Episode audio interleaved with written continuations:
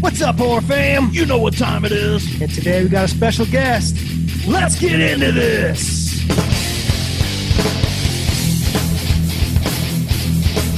All right, guys. Today we've got a really uh, special guest on today. We've got uh, Mr. Dave Becker from uh, numerous podcasts.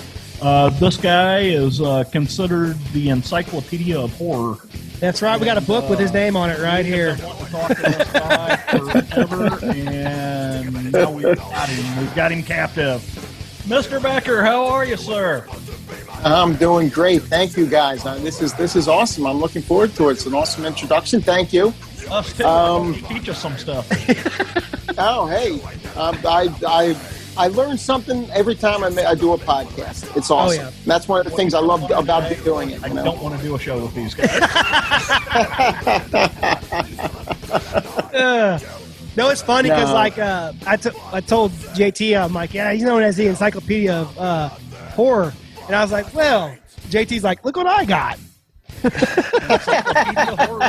There you go. That's your name all written all over it. There you go. Yeah, that, that's Greg. Uh, Greg has called what the Encyclopedia of Knowledge is what Yeah. he calls me on LOTC, and I. And Greg's a great friend, and I, I, I appreciate that. It puts a little pressure on them. nah. You know, it, it puts No a little here, pressure. Cool. Yeah. Um. Well, why don't you go ahead and uh, introduce yourself and let everybody know about your, uh, you know, your podcast and things like that that you're doing. So. All right. Yeah, I'm uh, Dave Becker. I also go by Dr. Shock. Um, and I have a few podcasts. I have my own, which is the DVD Infatuation podcast, which is on uh, the Considering the Cinema. Uh, it's a part of the Considering the Cinema podcast, which is Jason Pyles. Uh, he produces it for me, and that's my solo cast. And it's based on my blog, DVDinfatuation.com, where I re- I have a whole bunch of reviews out there, and I'm still posting some new reviews. Um, you know, I'm continuing on with the blog. Uh, I started that back in 2010, um, and I've just kept it going. Um, and uh, as far as podcasts go, I am on, uh, of course, the Land of the Creeps with uh, my co-hosts uh, Bill Van Bagel and Greg uh, Greg Mortis, Greg Morgan. Um, I am on. Uh, there's a the Phantom Galaxy. There's a special uh, I guess like a podcast within a podcast that I do with Nathan Bartlebaugh called The Illustrated Fan, where we discuss animated films.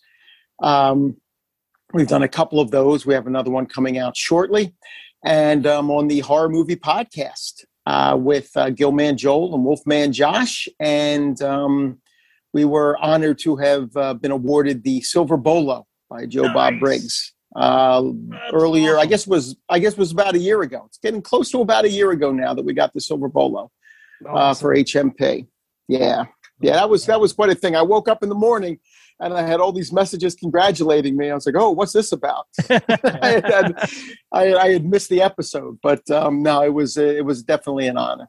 That's cool. That's awesome, man. Yeah, man. That's you know. a pretty good track record there, bud. Oh yeah. Well, see, Oh, that's a that's a cool thing about you know the podcast world and especially kind of the stuff that we're into. You know, um, horror movies or just horror. No, there's Um, some stuff we're into.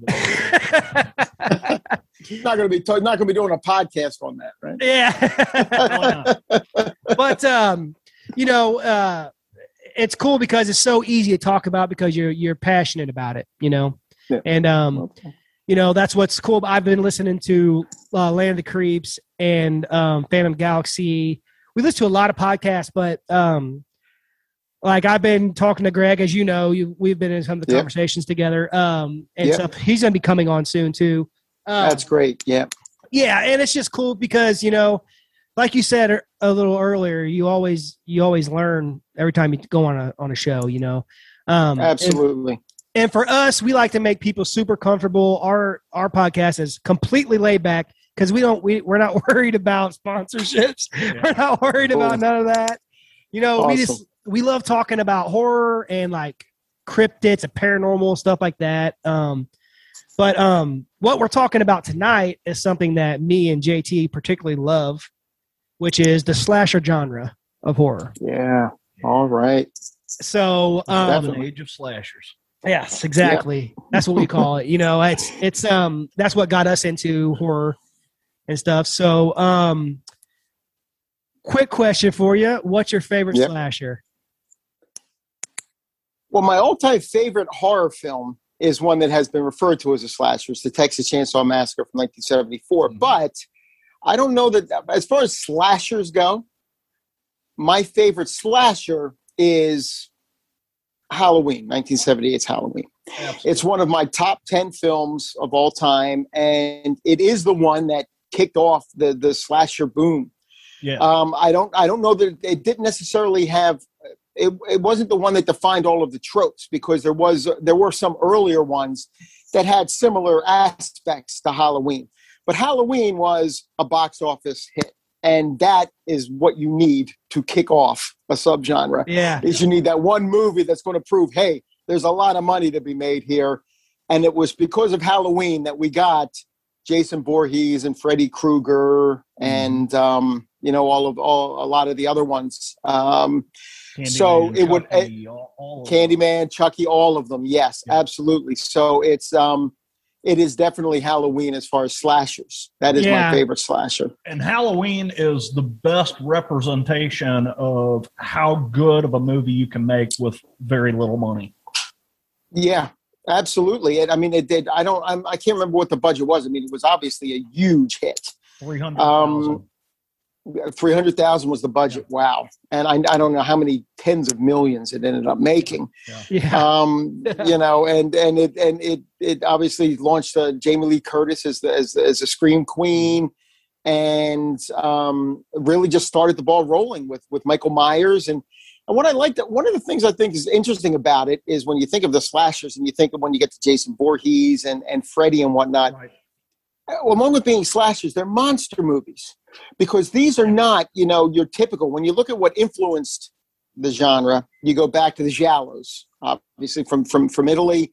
Um, they had a big influence on the slashers, I think. Um, at least that's what I, I think, you know, and, and even movies like Psycho uh, from 1960 and Peeping Tom, which came out the same year. Tom, yes, definitely. Yeah, sort of had the roots in in um, uh, I guess the roots of the slasher uh, Well, in it- those films.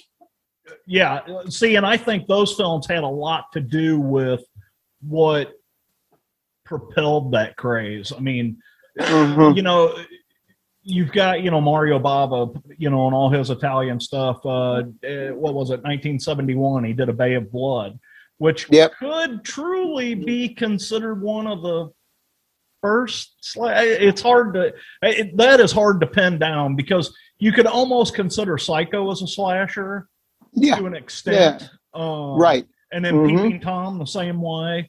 Uh, but then, you know, a Bay of Blood, and then you've got, you know, Black Christmas from 1974 with a mass killer, you know. Uh, Yep. It's really it's really hard to pinpoint that down, but when people truly think about slasher films, you're absolutely correct. Uh, Halloween 1978 is what started the golden age of slasher films, which It- it is, from yeah. 78 to 84. Right, right, and and and it was the one that then in, you know uh, Sean S. Cunningham said, "Hey, you know, there's money to be made here. Let's let's let's try to uh, mimic Halloween." So we did the Friday the Thirteenth. Yeah. Um, and Friday the Thirteenth were big hits. So then you had a lot of the the the the, uh, the duplicates from there. You know that uh, that came out. Um, uh, where you have the Burning and and uh, and then the Prowler and a lot of the other slasher Oh, films from Prowler. from the early '80s. Yeah, the Prowler is Prowler I actually cool have a- film. I have a top 10 list of, of slasher films. And it's funny because I was looking at it today and let me, I'm just going to pull it up real quick here, if you don't mind. I just want to, uh, all right. Um, Hopefully and I'm just going to go through it. On that list. Uh, I absolutely, I actually, I'm, I'm going to count it back from 10. And it is uh, actually number 10 is The Burning from 1981. Number nine is Maniac from 1980. Eight is Halloween 2, um, 1981. Seven is Scream from 1996. Uh, number six is Friday the 13th, the final chapter. yeah. Five is the original Black Christmas. Four is The Prowler. Three is Friday the 13th from 1980. Number two is My Bloody Valentine. And of course, I already mentioned my, my favorite is, is Halloween. Yes. Um, and what's interesting, I was looking at it, and what's interesting is that five of those 10, including two in the top five, Tom Savini did the effects for. Yeah. Oh yeah, Yeah. the man. You know, he really is. I mean, when you think of you got John Carpenter as, as you know with the roots of, of the slasher and and then Friday the Thirteenth and all of the the the uh, Jason and Mhm. and Michael Myers and everything. Tom Savini has as much to do with it, if not more, because Oh, yeah, with the effects that he he created. And I was looking at it, and it's very interesting because he had something in in in, um, in common with my all time favorite directors. Tom Savini was a photographer, a war photographer in Vietnam. Wow. Uh, and what he would obviously he was snapping pictures of some pretty horrific stuff Right. and it influenced him. He said it definitely had an influence on his later work because he said he'd hate to be seeing a movie where, you know, they, they, they do a death and the guy lays down, his eyes are closed, and and it's like there's there's not a lot of blood or anything, you know, like they got in the older movies. He's like, that's not how it was. That's not how violence truly is, and that's why he wanted to depict violence. He used it in his effects to show here's how awful violence really is because I've Yeah. seen it firsthand. Another person who did that back in World War II, um, stationed in, with the, uh, I think the Marines over in um, Asia or in, uh, it was in China, uh, you know, um, uh, when China and Japan were fighting with each other was Sam Peckinpah. And Sam Peckinpah saw the same thing. And that's why in the Wild Bunch, you got realistic violence. He's credited with really changing the face of movies how they depicted violence with the Wild Bunch in 1960 was their military service during wartime that heavily influenced uh, their work. Yeah, I mean, when you see uh when you see like like you said what real violence is and what uh what humans are capable of, you know, um that's one of the things about Right. Halloween as a slasher. Um but uh, you realize that sometimes the monsters, the real monsters are humans and they're they're really are monsters, Yeah. Oh, you yeah. know. and that's what it is yeah and that and this one and that's where it's sort of there's a line there with them because with with they're they're they're definitely they're still people michael myers jason Voorhees. they started out as you know you and me um, and then they became these um, you know something snapped and then they became these killers but it's not like norman bates it's not like the killers in the Giallos where you capture them you throw them in jail it's done these guys go beyond that. You shoot them, they get up. You Right. know, you throw them in jail, they get out. They break, you know, they, you throw them in a in a in an asylum, they break out. These Yeah. go beyond that. So it's sort of a it's one of the things with with the golden age of slashers is that line with with the the, the human, you know, the the, uh, the the the serial killer and the monster. You know, Mhm. and and I I think that was very interesting because they they are not your not your standard monster movies, but they do sort of touch on that as well as being slashers and about serial killers and such. And Right. and I think that audiences really connected to that. And and one of the things that the critics hated about these films was that people were rooting for Jason Voorhees and Yeah. Michael Myers. they were the and ones that, was they the wanted to root for. Happened too. Right. Yep. Exactly. Exactly. It's the first time you you rooted for the killers, Mm-hmm. and um, it it it it turned it turned the mainstream critics off. They just weren't used to that. they weren't used Yeah. to audiences rooting for characters to be killed. Yeah, yeah, it's pretty crazy too because when you think about it, aside from Jamie Lee Curtis, uh, really the said that wrong. Oh, Jamie Lee Curtis. sorry, sorry. but aside from her, you know, Michael Myers uh, is what everyone remembers from the movies. You know, Yeah. um, everybody I've talked to that it's that's who you remember, Michael Myers. You know, you say, "Oh, do you remember the sheriff?" They're like, "Uh, yeah, kinda." But you, I mean, you remember Jamie and you remember Michael Myers, and Right. you know, uh, And Danielle Harris. Yep. yo, Danielle Harris definitely. Danielle remember Harris, right that. and, and and Dr. Loomis, Dr. Loomis. Oh, of um, course, yeah, of course, from the of course, you know. yeah. But um, but it's but it's Michael Myers. You're right. It's definitely it's Michael Myers, and that's why Halloween three didn't register with audiences. Now I really enjoy Halloween three for what Halloween it 3 is, and I an think excellent film. Mhm. I agree. I think it is too. And I liked what they were trying to do, that they were trying to create almost like an anthology with full movies within Yeah. the Halloween franchise. Um, but it just people were like, no, we got we had Michael Myers and we want more Michael Myers. Give us more Michael Myers. Yeah. Um, that's and they went back to it, but um, that was what that was where the audience was. That was where the horror audience was in uh, in the well late seventies into the early eighties, especially in the early eighties. Oh yeah, Yeah. especially in the early eighties. yeah. I was damn teenagers back then. Well, see, and I was I was just born. I was born in eighty-six. So, Oh my god, I'm old. but Oh uh, wow. Okay. but I'm an old head. Dave's like, okay.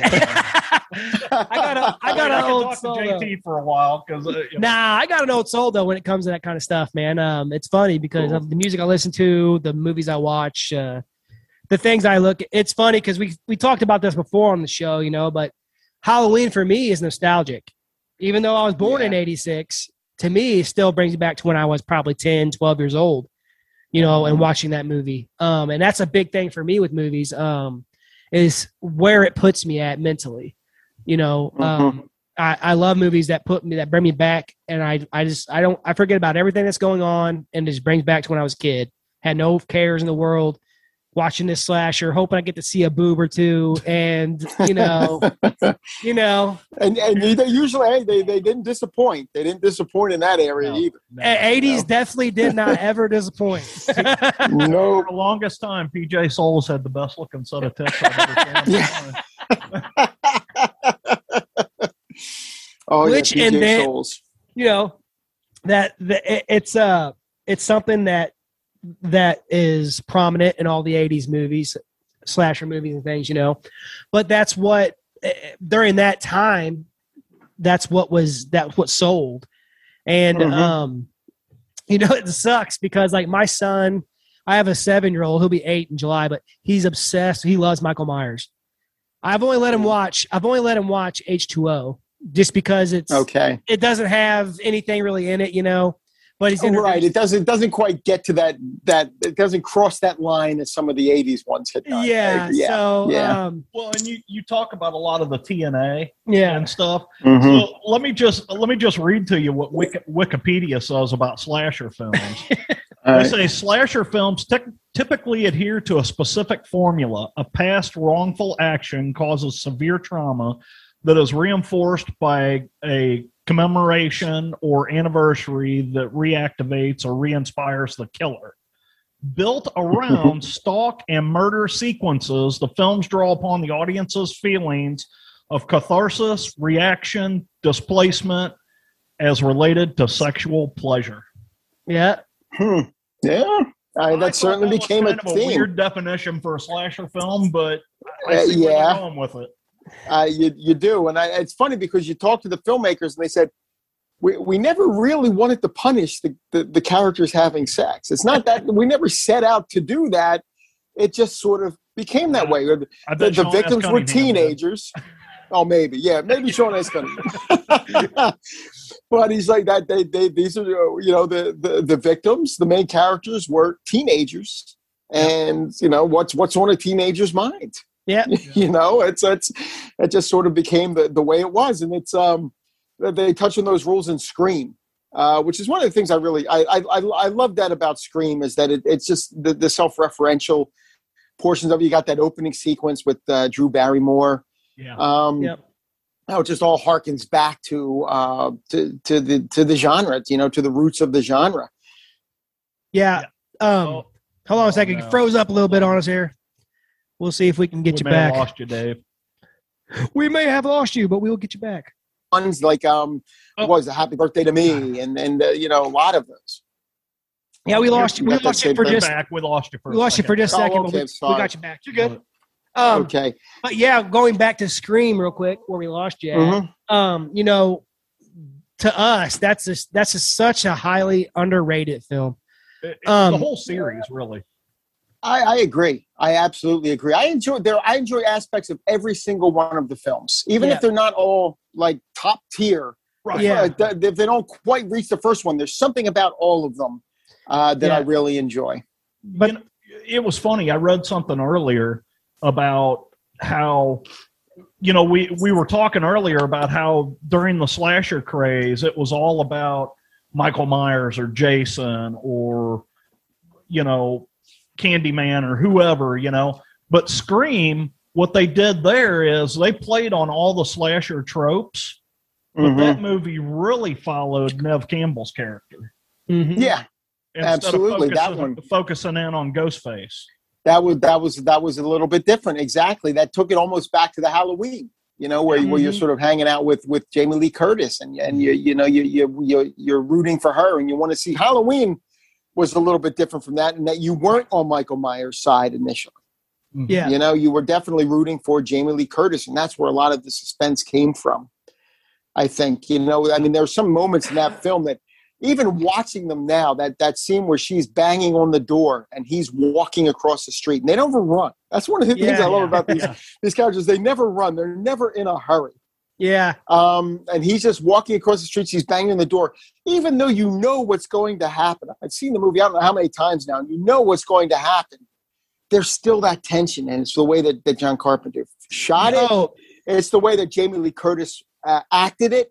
It just it it continues. It's almost like in It's and- the and way this is Nick Castle this is- walked across the street. I mean, it's the way he walked across the street. Exactly. All of it came together perfectly. It's almost like, and this is not a slasher. I'm, I'm, I'm just sort of making a comparison here, but with John Carpenter's The Thing, the scene where they're testing the blood, you always jump yeah. at that Yeah. moment. You, You know know, it's coming. coming. You know the one he when he tests it. You even even to the point now where I know what character is going to be. I still jump. I'll still Yeah. even twitch a little bit, even if it's not a full jump. It's a twitch a little bit because of the way it's shot, and and and that's what he does with Halloween. And I think that's Mhm. part of what makes it the greatest slasher. I mean, you know, when you Yeah. think of the fact that the '80s was the time of the slasher, the greatest slasher came before the '80s. It was Yeah. 1978's Yeah. Halloween. You know. you know, and and like I said, I mean, I'm quite younger than you guys. You know, I'm just gonna say, it. Would but you uh, quit talking about that, Jesus. but uh, Making me feel old over here. You're a lot younger. I was I was a junior in high school when you were born. yeah, so there you go. Uh, How old are you, Dave? I am uh, this year. I will be 52. I was born. I was born October October 13, 1969. Nice. Just in the 60s. Just a few months in the 60s. I was born. Yeah. I uh, I'll be 50 in September, so Very cool. So- I know Very right where cool. you're at. well, you know, so we when I grew up watching the same stuff. And I grew up watching Yeah. the same stuff you guys watch, and that's the thing. Yeah. You know, It's that's what funny I'm. with him. I'm always going like, oh man, uh, you know, I'm looking at movies in the 60s and 70s and stuff, and he's like, he's like, yeah, yeah, you know, I mean, he's into all that, but it's like I know that was Yeah. way before you were born. You know, um, what's That's crazy? awesome. What's crazy about it is, is that like uh, with Halloween, it's just so happens he, Bill. We were texting Bill back and forth in a group text, and he's like, "You really want to piss Dave off? Tell him you think Halloween sucks." Yeah, oh, that would I be that would off be with- more Greg than me. That would be Yeah. more Greg than me. Greg's all-time favorite movie is Halloween. Oh, yeah. well, um, Yeah. That's how I am. That's that's my favorite movie of all time. but yeah, I, I can understand it. Yeah. Absolutely love it. I love that movie, and you know, I told uh, him I was going to ask you why Jason killed all those babysitters. Uh, uh, but uh, you know that movie. f- f- It's weird, but it just um, John Carpenter's very good. We talked about this on our episode we did about John Carpenter. He's the atmosphere of movies. He's just he's the man. He's amazing at creating atmosphere. he's very good. he really is. suspense. Yes, he really is. And it's funny because a lot of people said, "Oh, his movies that he did like up till the late '80s, those that's his that's his best." And you know what? There's a time period from Assault on Precinct 13 to They Live where it's just nothing but masterpiece, masterpiece, masterpiece, masterpiece Yeah. through the whole thing. Even the ones that didn't get recognition when they were first released, The Thing, when it first was released was was uh, sort of a flop because it came out right after ET. Everybody wanted friendly aliens whose fingers glowed and who you know who they, they did they they helped they helped the kids and everything. They didn't want to think about an alien that, that was there, you know, uh, to kill. I remember John Carpenter, and even when he was talking, one of the th- I talked about this before in podcast, but I have a book of, of interviews with him, and he was talking about when they did a uh, Q and A after uh, viewing of the thing, you know, when they did a test screening of it, and this young girl said, you know, what happened at the end um, with the characters? You know, what happened with them? Which one was were, were one of them the creature? What happened? And John Carpenter said, well, I, I kind of leaving it up to you, you know, to, to your imagination. And she's like, oh, I hate that. And John Carpenter's like, at that moment, I knew we were in trouble. Yeah. you know, because audiences were then geared, they wanted to be sort of led by the nose. Yeah. Um, and the slasher did that. The slasher did do that. You didn't have to think a lot No. See, in a slasher movie. That's probably And we're gonna- like we're going to bring this up and, it, and it's perfect it's a perfect segue into that because that's something that both him and i you know thought about um, with um, rob zombie's remake of halloween Mm-hmm. we feel it was the the violence was you know the was there and everything but he put too much backstory in there the great thing about michael myers is that it was the mystery of it all Yeah, absolutely. You know when? Go ahead. I'm sorry. If he would have started that film from when Myers was in the institution, Yeah, it would have been perfect. Perfect. I I don't I don't disagree with you. I, what- from the family. I don't disagree. If I had any issue with the movie, uh, and I'm a Rob Zombie fan. I think I, Yeah, I me love Oh, um, House of a Thousand Corpses and Devil's Rejects. They're my movie. Halloween films. I watch them every Halloween. Um, but I that's the one thing I do agree with you. And it- you don't need it's a it's like the Black Christmas remake from the from the 2000, the early 2000, not the 2019, which which really wasn't even a remake. It's just they took the name Black Christmas and Yeah. threw it on another story. Mm-hmm. Um, the original Black Christmas remake, where you get a backstory, you know, for Billy. Yeah. You didn't need that. That when you when when when when Loomis says in 1978's Halloween that the, what he saw was just nothing but pure evil behind his Mhm. eyes. That he spent how many years trying to reach him, and then twice as many years trying to keep him locked away because he realized there was just evil there yes Yeah. that is creepier than anything you can throw into a backstory. Yep. We don't need to know that Michael Myers, uh, you know, grew up in a trailer park type of Yeah, yeah. You know, we don't need that. What we- you know, we don't. What made Michael Myers frightening was the fact that we didn't know that.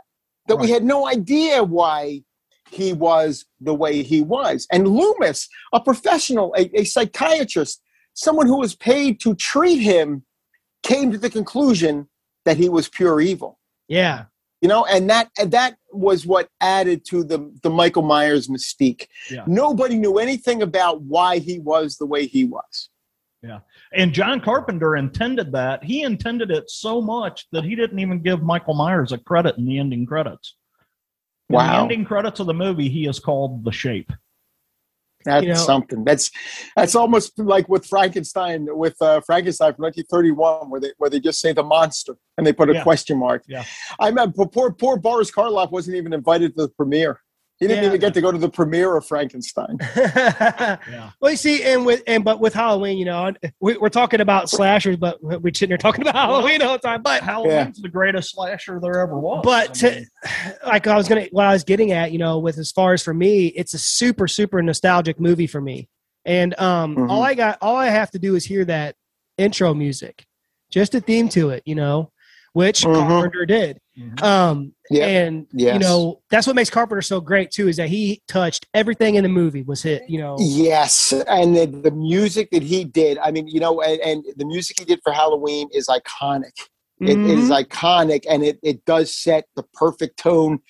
The music he did for all of his movies, I think Yep. it's it's very underrated. When when I don't know so much underrated. I think I think horror fans realize yeah, what John Carpenter brought with with the music. You look at something like Prince of Darkness, and what he did with that just sort of droning that, that the music that he used in that one, it created such an atmosphere. He did the same thing with with Halloween. I mean, you, Yeah. you play those first few chords of Halloween, and it's right up there with with with with the with Psycho, with Jaws. It is one of the top themes I think of all Yeah. time. Oh, yeah. uh, another- films. another one of mine. It's not a slasher really, but uh, that I love the theme of is actually the shirt I'm wearing right here. What's that? Phantasm. Oh, Phantasm. Yes, absolutely. I, that's that's probably just talk music wise. That that theme song to Phantasm. All I gotta do is hear it, and I'm like, God, it brings Mhm. you straight back to when I was a kid. You know.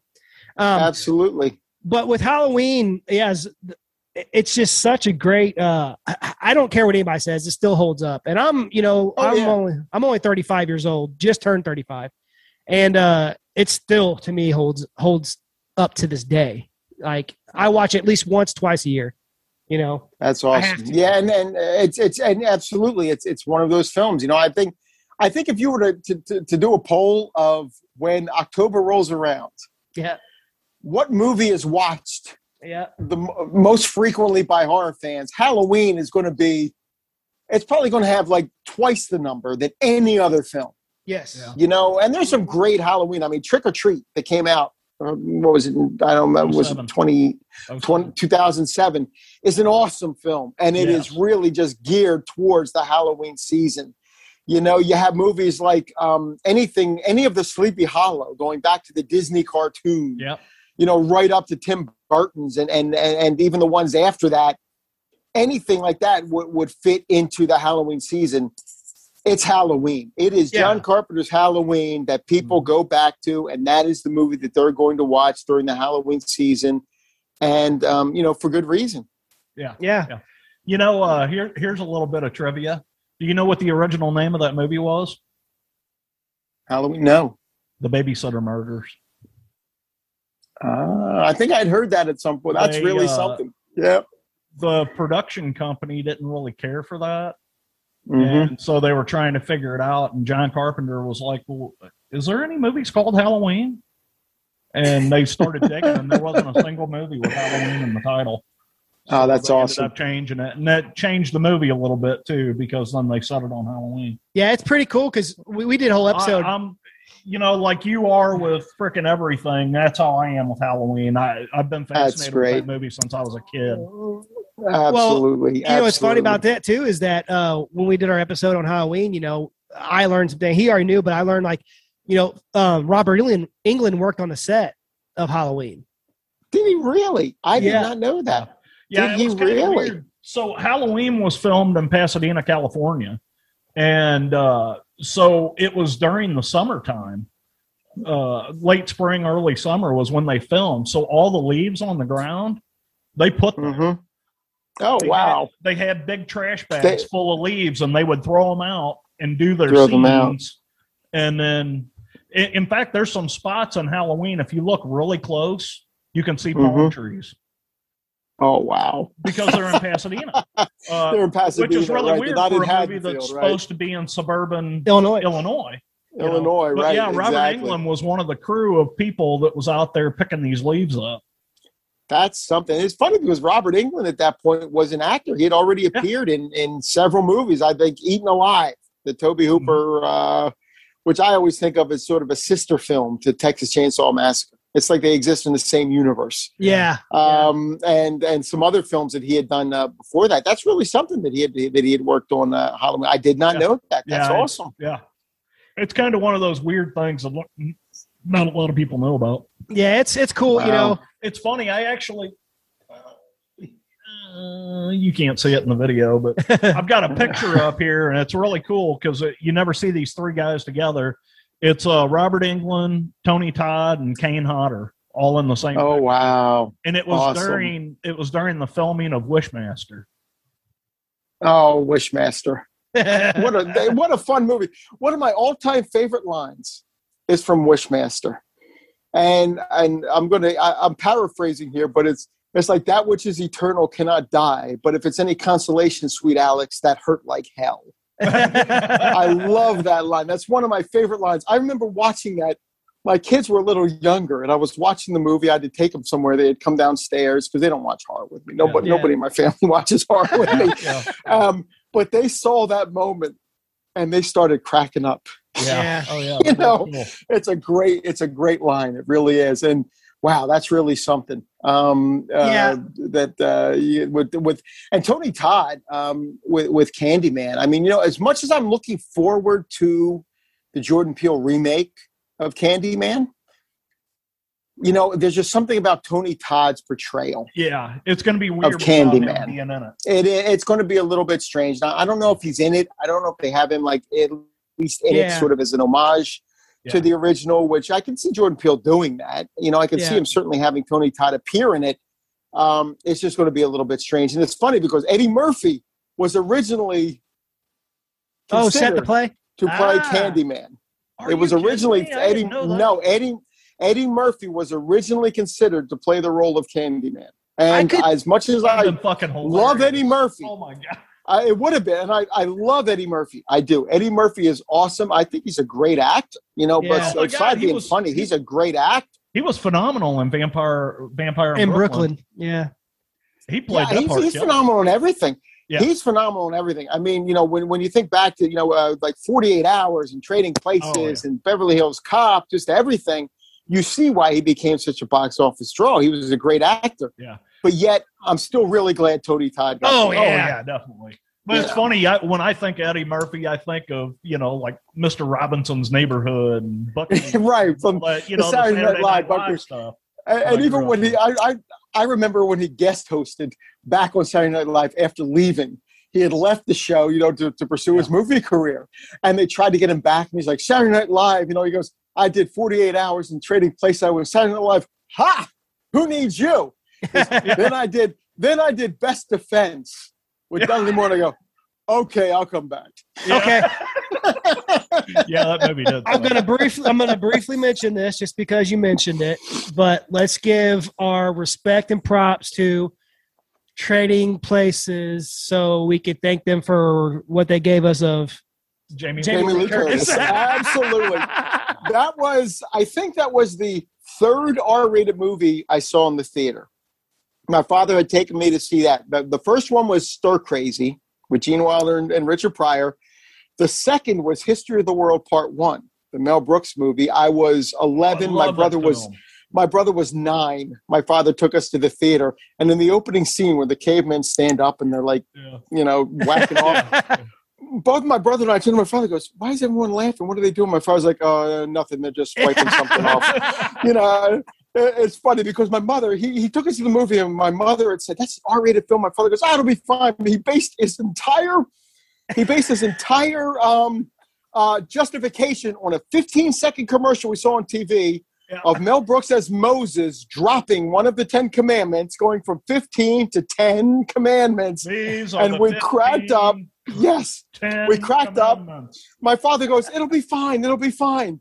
As soon as we walked in the door, after seeing History of the World, my father walked in and said to my mother, "Look, I'm only going to say this once. I don't want to hear it again.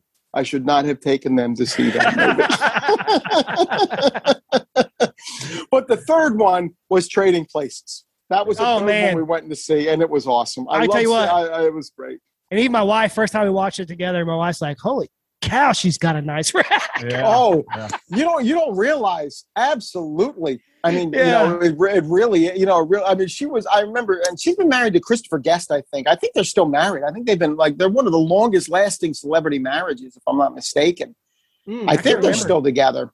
I, I think they're still together. I'm not sure. I mean, you, Still you get, married to me in my mind. Yeah. um, but um, you know, and I remember she was graded as one of the great bodies, um, you know, in Oh, in, in cinema history. You know, You remember the movie Perfect she did with John Travolta? yes. Oh my god! yeah. I see. Wow. I, you know what? You, I'm just going to say this. I'm not going to go into it. When you do have Greg on, you got to have him tell his Jamie Lee Curtis story. He met Jamie Lee Curtis, and it is an amazing story. Really? Oh, well, it is an gonna ask amazing story. It ends with it ends with her on the Jay Leno show recounting her meeting with Greg. oh my god! You're freaking kidding Yeah, me! no, I don't want to go into it. Greg's Okay. got to tell the story. So All right. definitely, when Oh, you have him on, you Oh got to God, I can hear have. Greg So I met this tell that story. Uh, I just wanted to mention that because I tell you what, that right there was in my childhood. It's like, woo, man. oh yeah, there, there, there are things you remember. I mean, you know, and going back to Slasher, I mean, uh, Tobe Hooper's Funhouse. Oh, yeah, I yeah. remember, I remember seeing that on, cable, and I was maybe 15 at the time. And I remember the girl who starred in that. There's a scene at the beginning where she's in the shower and she's Mhm. topless. And I remember as, as when I was 15, I'm like, wow, that's really something. I watched it again recently, and I'm going, I think this girl is 15. Uh, should we should we really be looking at this? This girl Yeah, looks like she's yeah. 15 years old. Oh, yeah. You know what? That's funny you say that too because I thought about, you know, me and my wife are, uh, I've been with my wife for like 20 years, just so you know. So Mhm. we've been together since we were 14. Oh wow! But uh, but uh, we were talking about that, and like, Um, think about your wife while she was 14. well, that's because you know her now. Yeah, but uh, but uh, no, you know, it's crazy if you think about it. You go back and you're like, well, all these people are supposed to be teenagers, yeah. you know, and Yep. it's just like now it's just like blows your mind a little bit for me because like I'm big on that. Like I can't stand that stuff. But like now I think about it, I'm like, well, shoot. But you know, then again, by the time I watched these movies, those people were older. So I don't Well, Right. it's Yeah. funny for guys like Dave and I, you know. So think about Danielle Harris. Danielle Yeah. Harris, when she was in uh, Halloween 4, Yep. she was probably seven, eight years old. Mhm. She was a really young. Absolutely. She was a and kid. now, when you look at her, you think, "Oh my God, the things I'd like to do to her." yeah, you know? you do. And, and- but but yet every time you think that, you think of her from Halloween Four, and you That's start to feel like, it. oh, you It know. it just- See, and I'm lucky because I was about the same age, so it's all good for me. Well, there you go. Yeah, but uh, exactly. no, but yeah, um, but getting back into the slasher thing, we talked about Scream. Scream is such a great film. Uh, I really love Scream one and two; those are my two favorites. yeah, But Mm-hmm. uh, you know, they really give you that uh, appreciation and homage to ho- to I slashers. love them all. You know, Oh, yeah. Um, it's, yeah, they do. I, I when I, I remember when I when it first came out, people were like, "Oh, you like Scream, dude?" Some of the oh, some of the horror heads that I was with or hanging out with, you know, and I'm like, "Yeah, I actually really like that movie, man. It pays homage to the slashers. I love it, you know, and Yeah. it, it still holds up today."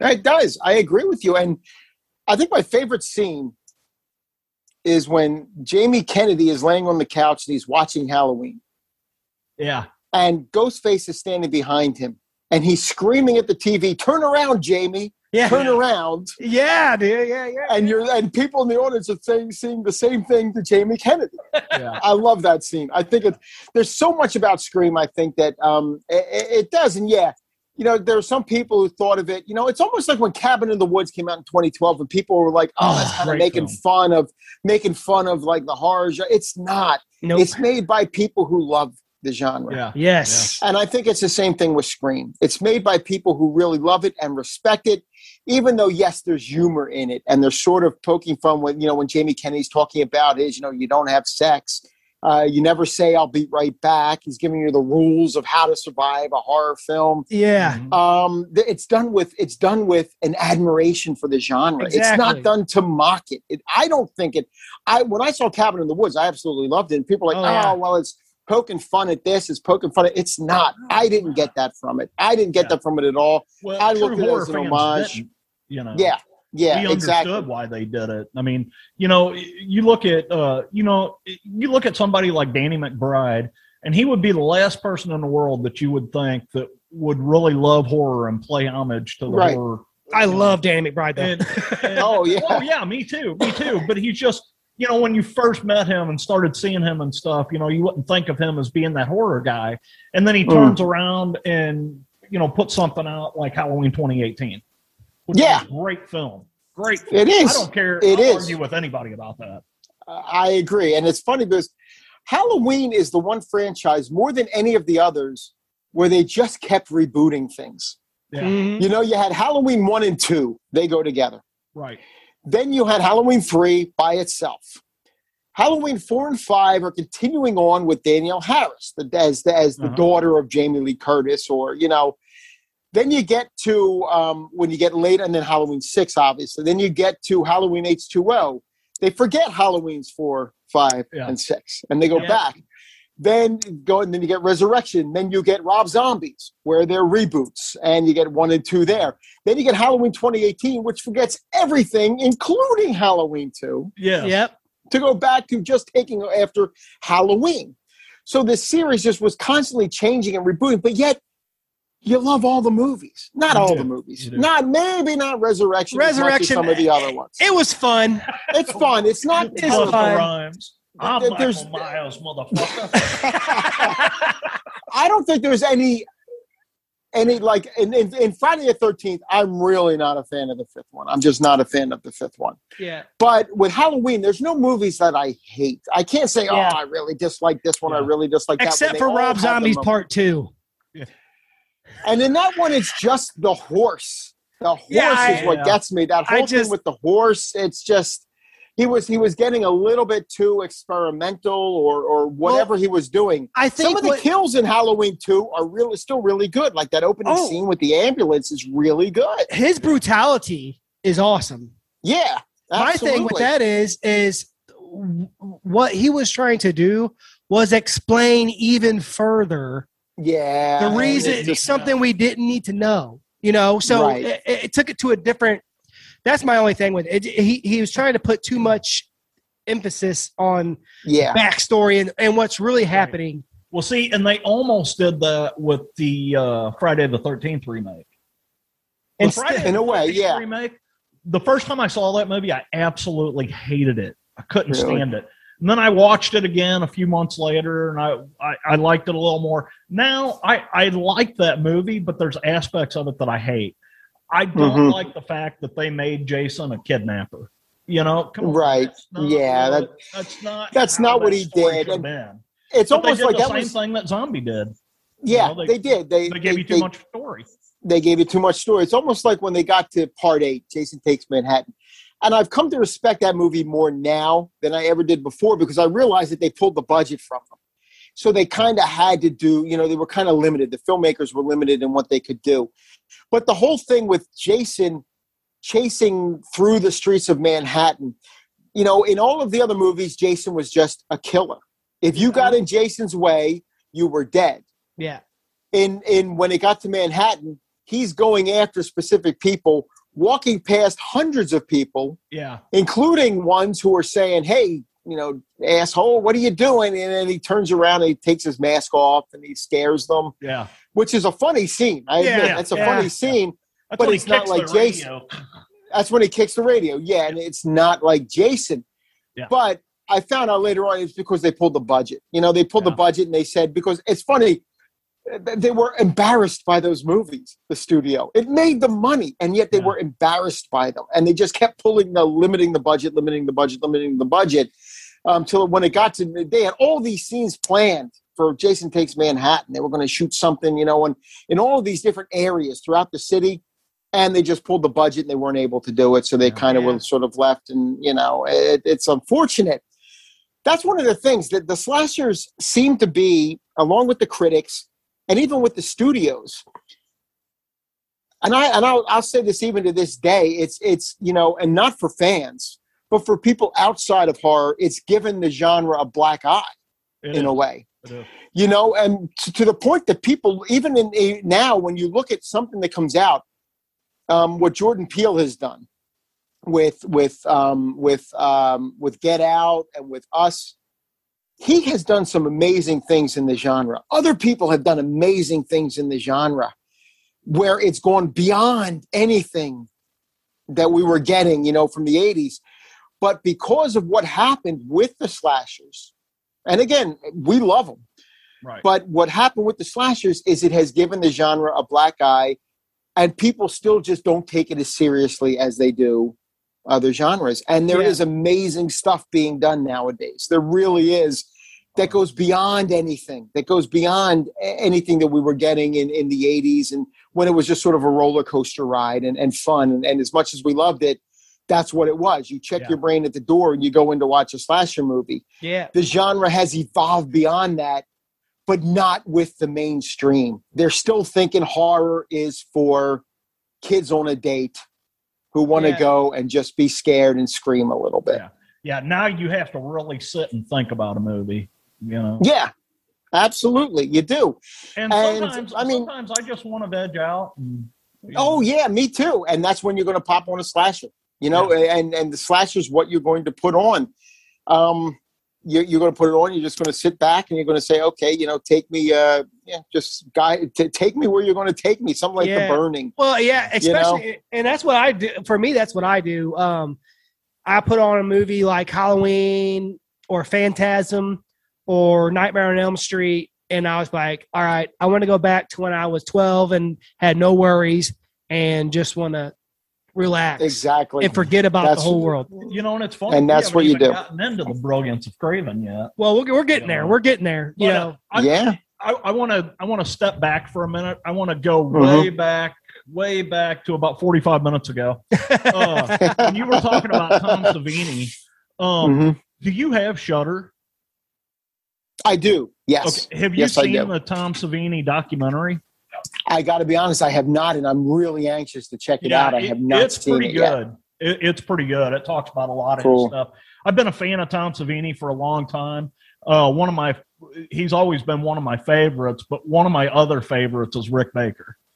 Rick Baker, Oh, yeah. I think, did the greatest werewolf transma- uh, transformation ever put on film, without a Bar none. I mean, it, that- you you think of what CGI can do now if you throw a hundred million dollars at it. It's still not going to beat what Rick Baker did in American Werewolf in London. no. It's Prac- just not. practical. We are we're we're prac- we're team practical effect here. Yeah. Oh, absolutely. You you you you have, and it's funny because you know you think nowadays everybody does. It's almost like they do CGI now just because everybody else is doing CGI. Yeah. Right. The problem is if you got a ten million dollar budget for a movie, for the whole movie, you don't have enough money to do good CGI. Yeah. It's going to look like shit. It's Yeah. not going to look right. good. You're right. You know, You know, it's, uh, it- just real quick, a perfect example Mhm. of that to me is um the new Nightmare on Elm Street they remade. Mm-hmm. Okay. Yeah. So the scene, the scene where Krueger's coming out from uh, the wall above the bed. If you compare that to the original, Oh, the yeah, original is so much better. It Everything is so much better. I agree. You know? I agree. It it is. I mean, even I'm, I'm thinking of uh, Leatherface that came out a few years ago. You know, there's a scene where something's burning. You Uh-huh. can see it's CGI fire yeah, over top. Nothing's actually burning. yeah, It's CGI fire. There are certain things CGI just can't do it. And and you, when you think of you know when you, when you think of these bu- movies from from the 80s you know a lot of them were low budget. A lot of these slashers are low budget. Some of them yeah some of the effects are a little cheesy but some of them are pretty good. I still say that in the prowler tom savini what he did in the prowler is his masterwork because there are sequences in that movie where you think i've just watched somebody killed. It is so Oh, yeah. realistic that you think I've just it's like a snuff film. And mm. that's the feeling you get as you're watching it. He did with that. I'm sure it was a, a, a even though you know I'm sure it cost money, it was probably a fraction of what it would have cost to have done it with CGI, and it wouldn't have looked nearly as good. Yeah right. Van Vega wanted me to ask you about the band and uh, the Prowler. The belt. yeah, you know what? Uh, It's not great, but uh, it, it's funny because I that he had talked. Um, I had heard an episode that that uh, Greg had done with Father and Son Watch Horror Movies, where they talked about the Prowler, and they talked about the band specifically. It's not a great band. It's not the worst band I've ever seen in a movie. No, I even no. told uh, that Matt and um, and Jackson about this.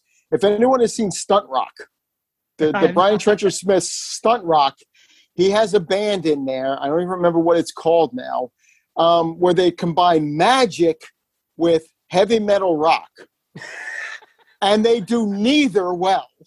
They don't do either one well at all. As a matter of fact, Brian Trenchard-Smith, uh, when he got this band, he only had a few days to get them. And later on, when he was talking about them, he said, "Yeah, that's the kind of band you get when you only have a few days." nice, nice. Hilarious. yeah, but but the band in, in the Prowler is not great. Yeah, but Yeah. it's not the best. No, no. I've seen some some bad ones. Uh, the, Oh, the yeah. band that was in uh, New Year's Evil. It's pretty rough too. That's, Oh. yeah. That whole movie's pretty rough, but it's funny. It's one of those movies that I still watch it every New Year's Eve. yeah, you, you know what? It, it's it is. It's one of the great things about slasher movies is they got something for every holiday. Yeah. Yeah. Oh yeah. You know, even even Thanksgiving, and there are a few that are legitimate slashers from Thanksgiving. But let's be honest, it's Eli Roth's trailer from Grindhouse. I would love to see them turn that into a movie. I think people have been on Eli Roth for years to turn Thanksgiving, his Thanksgiving trailer from Grindhouse, into a movie. Dude, Um, that's a movie love I it. love, by the way. Yeah. Grindhouse. I love uh, Grindhouse too. Oh Planet- yeah, I saw it Planet in Terror. the theater. Oh, God. Planet Terror is great. Um, Death Proof. And I even Death Proof is really good. And Death Proof is actually closer to the Grindhouse Yeah. mentality Yeah. than than um, Planet Terror was. But Planet Terror is so much fun. It doesn't Oh, make God, I any difference. love that you know, movie. it's just so much fun. One of my favorites. I Um, freaking love it. Absolutely, me too. I, I got to see Grindhouse on the big screen. Not many people did. It was not, you know, it's probably Tarantino's least successful of all the films that he was associated with. Um, but it was a blast. I mean, the, the, the, to see that on the big screen with the trailers and everything, it was an absolute blast. I mean, I took me back to uh, in 1978. My parents took me to a drive-in to see a double feature of Jaws 2 and Roller Coaster. And the only trailer I remember was for the Bad News Bears uh, go to Japan. it was the only trailer I remember actually playing at that drive-in. But it takes you back to that time period, and that's what they did with Grindhouse. You know, and you can even look at Grindhouse. Even you can look at uh, Death Proof as being something of a slasher. It's not, you know, with with Yeah, uh, with. Kurt Russell's character in that film. You know, it, it it has that sort of that sort of feel to it. Kurt Russell, oh, freaking, I love Kurt Russell, Yeah. dude. Oh, I do too. I, Oh, I, love that dude. Everything he's done. I mean, when I my first experience with Kurt Russell were the Disney movies. Yeah, oh yeah. When I was yeah. a kid, going to the Disney movies like um, The World's Greatest Dad, which is god awful. I, I I saw that in the theater when I was a kid, and I remember really being like, "Wow, this was great." And I I ended up buying the DVD, and I watched. And I go, "What was great about this? This sucks. This is an awful movie." Um, but he did a lot of those Disney movies. So when I finally saw him in Escape from New York, it was a bit of a culture shock for me to see Yeah. Kurt Russell, this guy I knew from all these Disney movies, doing the things he was doing in Escape from New York. But then you look at everything he's done since then, and yeah, it's amazing. It's First just been- movie I ever- he's he's up there. First movie I ever seen him in was Big Trouble in Little China.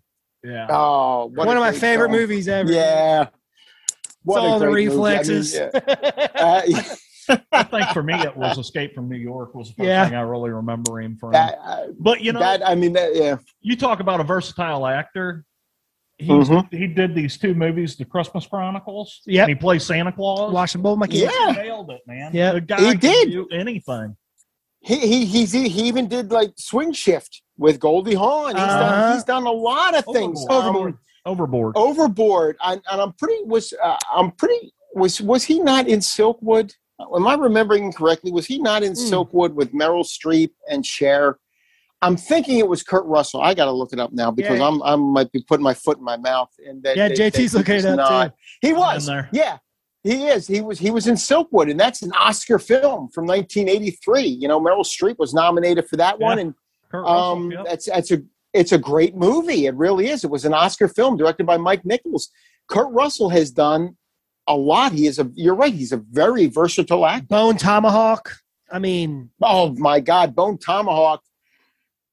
You know that it, you, you is, is that movie is it's absolutely terrifying yeah, because it, it it starts off as sort of a horror movie and then it's a western for Yeah. a long time.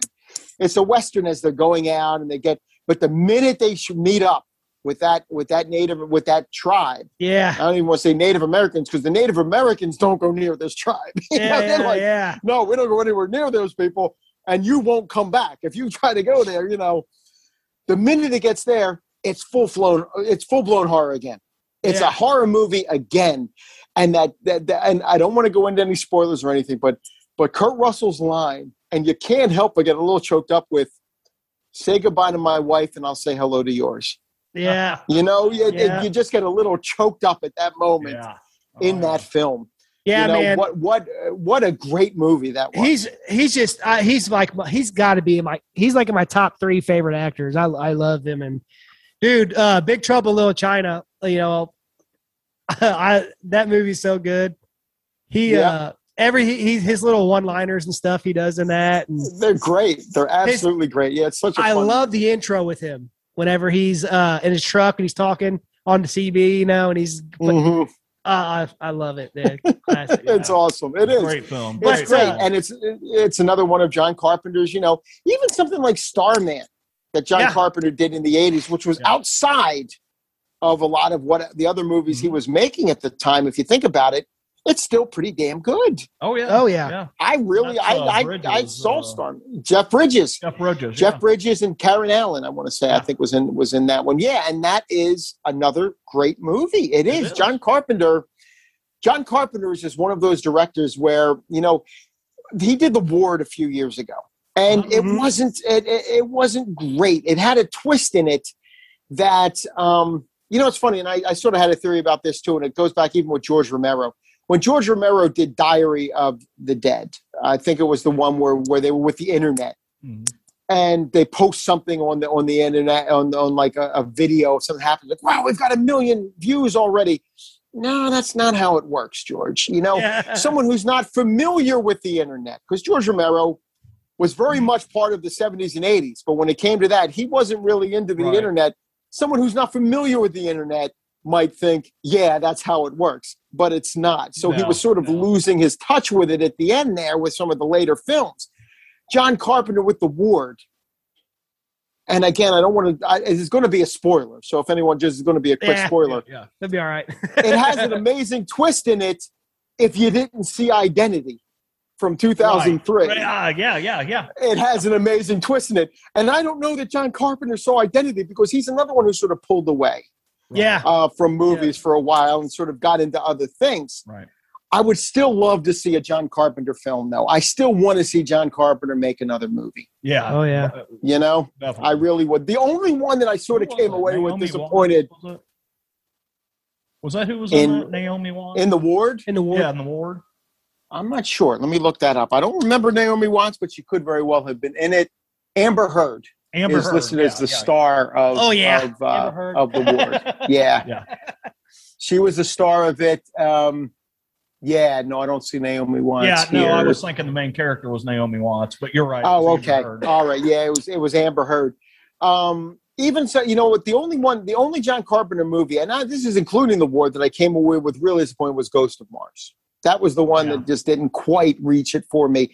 But everything else, including vampires, Vampires. That's how I We love talk that movie. all the time. You know, Love it. James Woods was freaking phenomenal. Uh, James Woods was great in that movie, and the vampire was great, and it was a great western. Yeah. Forget about just being a great.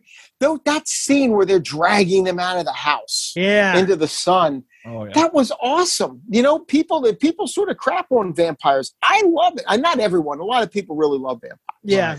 But there are some people who say, "No, it just wasn't." It's a great movie. I- I, I really it. love, vampires. Yeah, I my do wife too. does, It- She loves Yeah. that movie. yeah, it was a Um, you know, it's- absolutely. It's funny you, you, you talk about Ghost of Mars, but like I I like Ghost of Mars. It's a fun one for me to watch. Just uh, Mhm. it's one of those just non-thinkers. veg out. You veg It has a great cast. I mean, you know what? Anything with Pam Grier in it, yeah. I'm going to watch. Well, you got freaking Natasha. You got freaking Ice Cube. Yeah, it- you got It's uh, a great cast. Jason Statham. Pam Grier, what was that? Uh, Foxy Brown.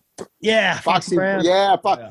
Coffy and Foxy Brown, all those Yeah. movies that she did, Friday Foster, Yeah. and and then Bucktown, and all those great movies that she did Yeah. uh, early But you know, on. one one thing I really love about Ghost of Mars is the actual the the the character the um Martians, so to speak. You say the, the people that were on there that they're the whole just the way they were cutting themselves and the way they screamed and stuff when they talk. Yeah, You know, Mhm. um, I watched it. Have you seen the trailer for uh Army of the Dead?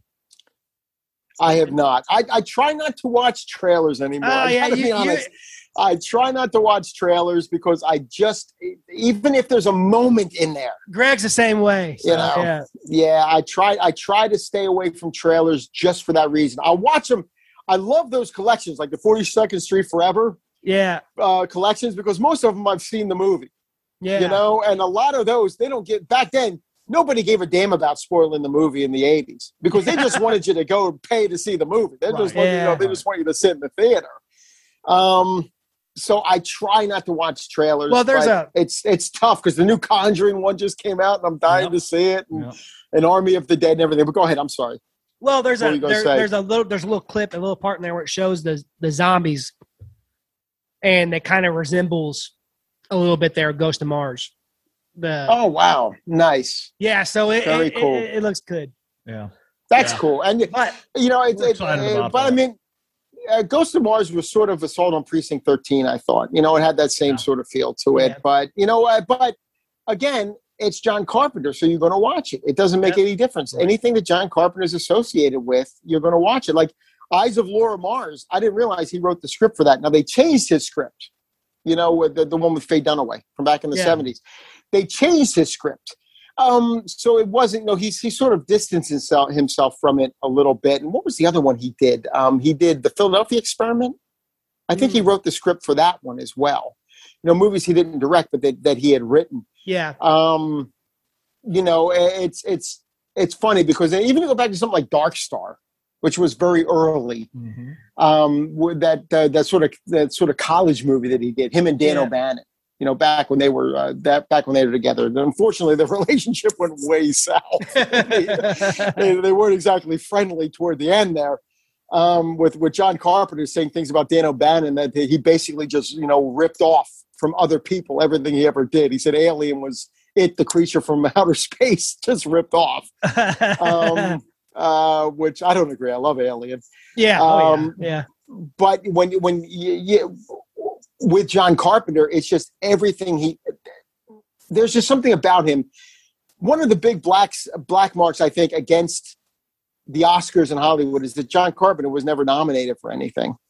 You Yeah, know, you I mean, it, it, it's it's because they just don't look at horror the same way they look at everything else, and and that's why these guys are never part. You know, um, George Romero, I don't think was part of the of the Oscar ceremony when they're looking at everybody who passed away because they only look at people who were nominated for Oscars. Yeah.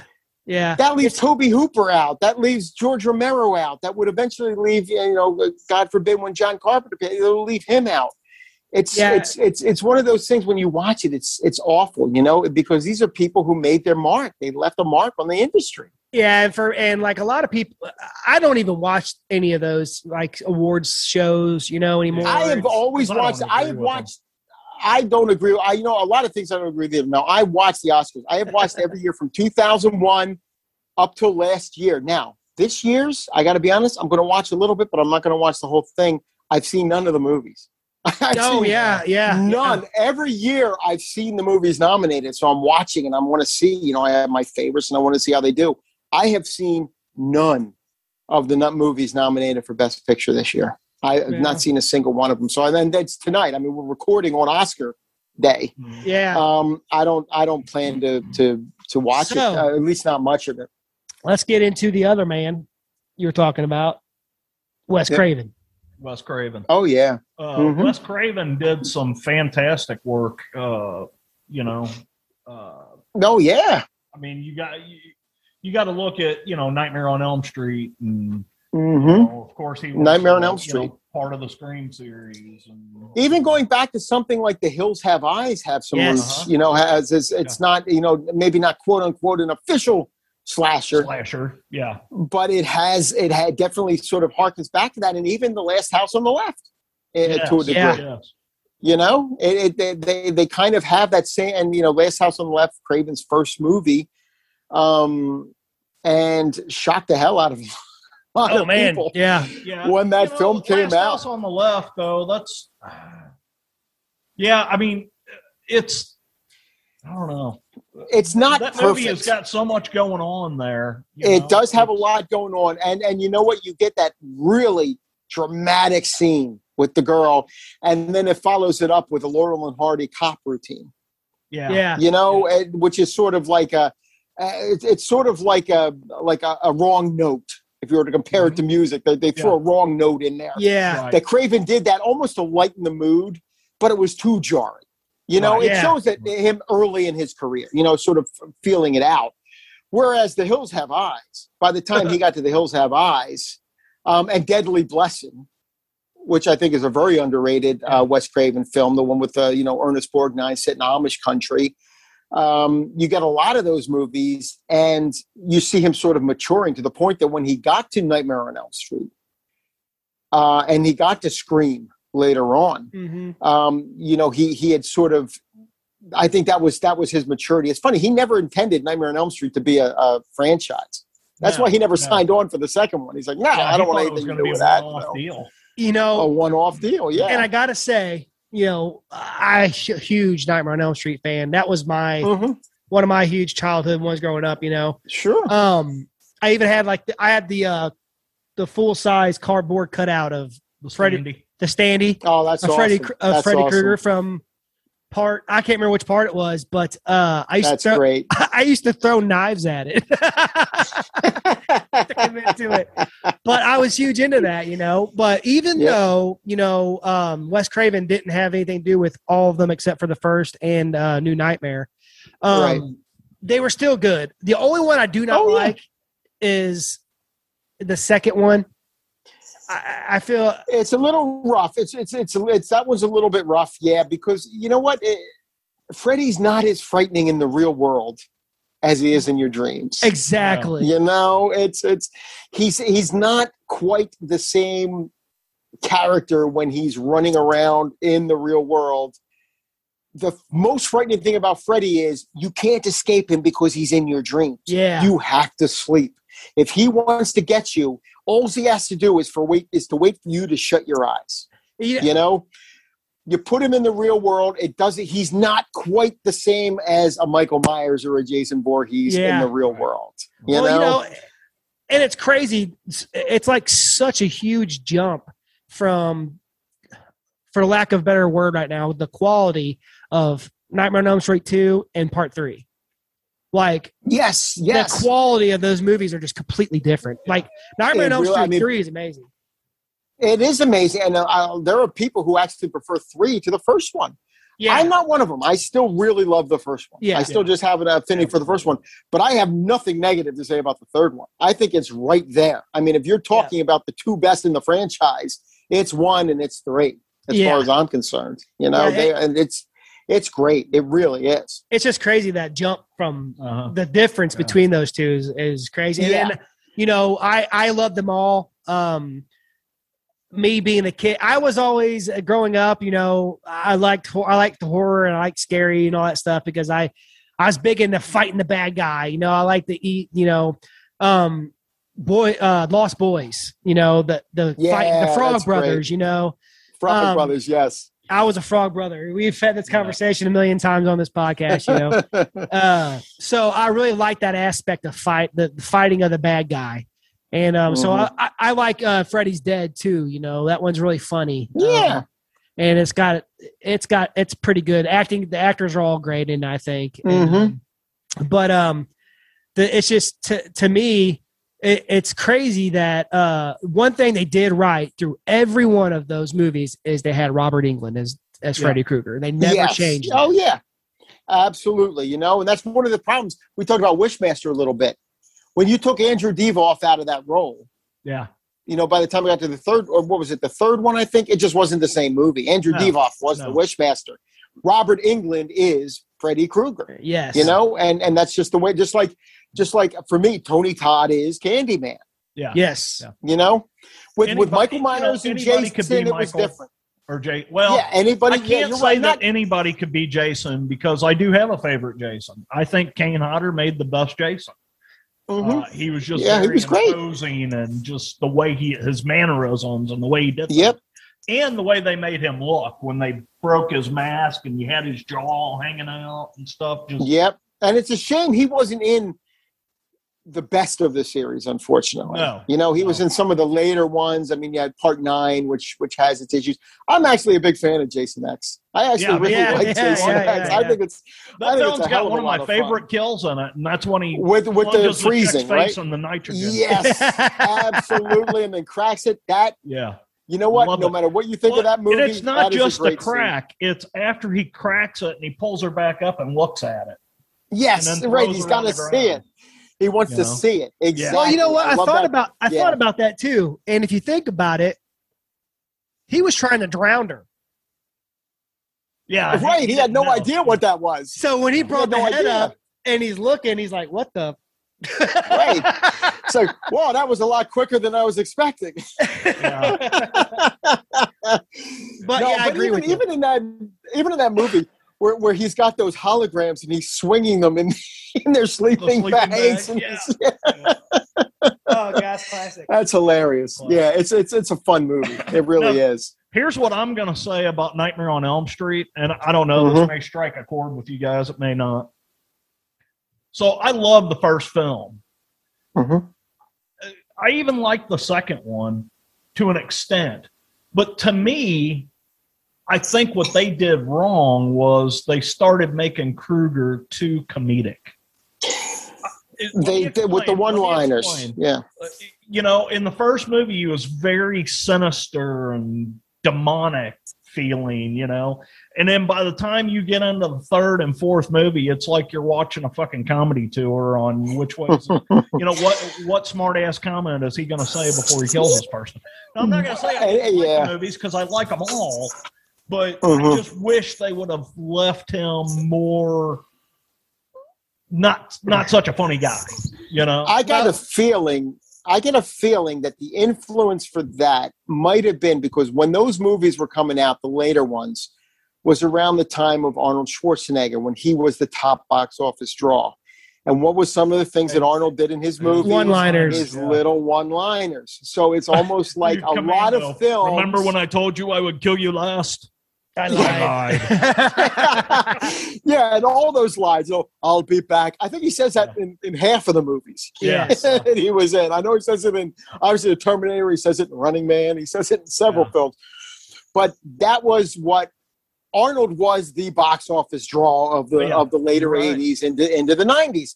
So that was influencing things, and it's I don't know, and I can't say for sure because it's not like Freddy didn't have any one-liners in some of the other movies. He had Right. he had his little way, but they might have said, "Hey, we can utilize that and let's do that in these films."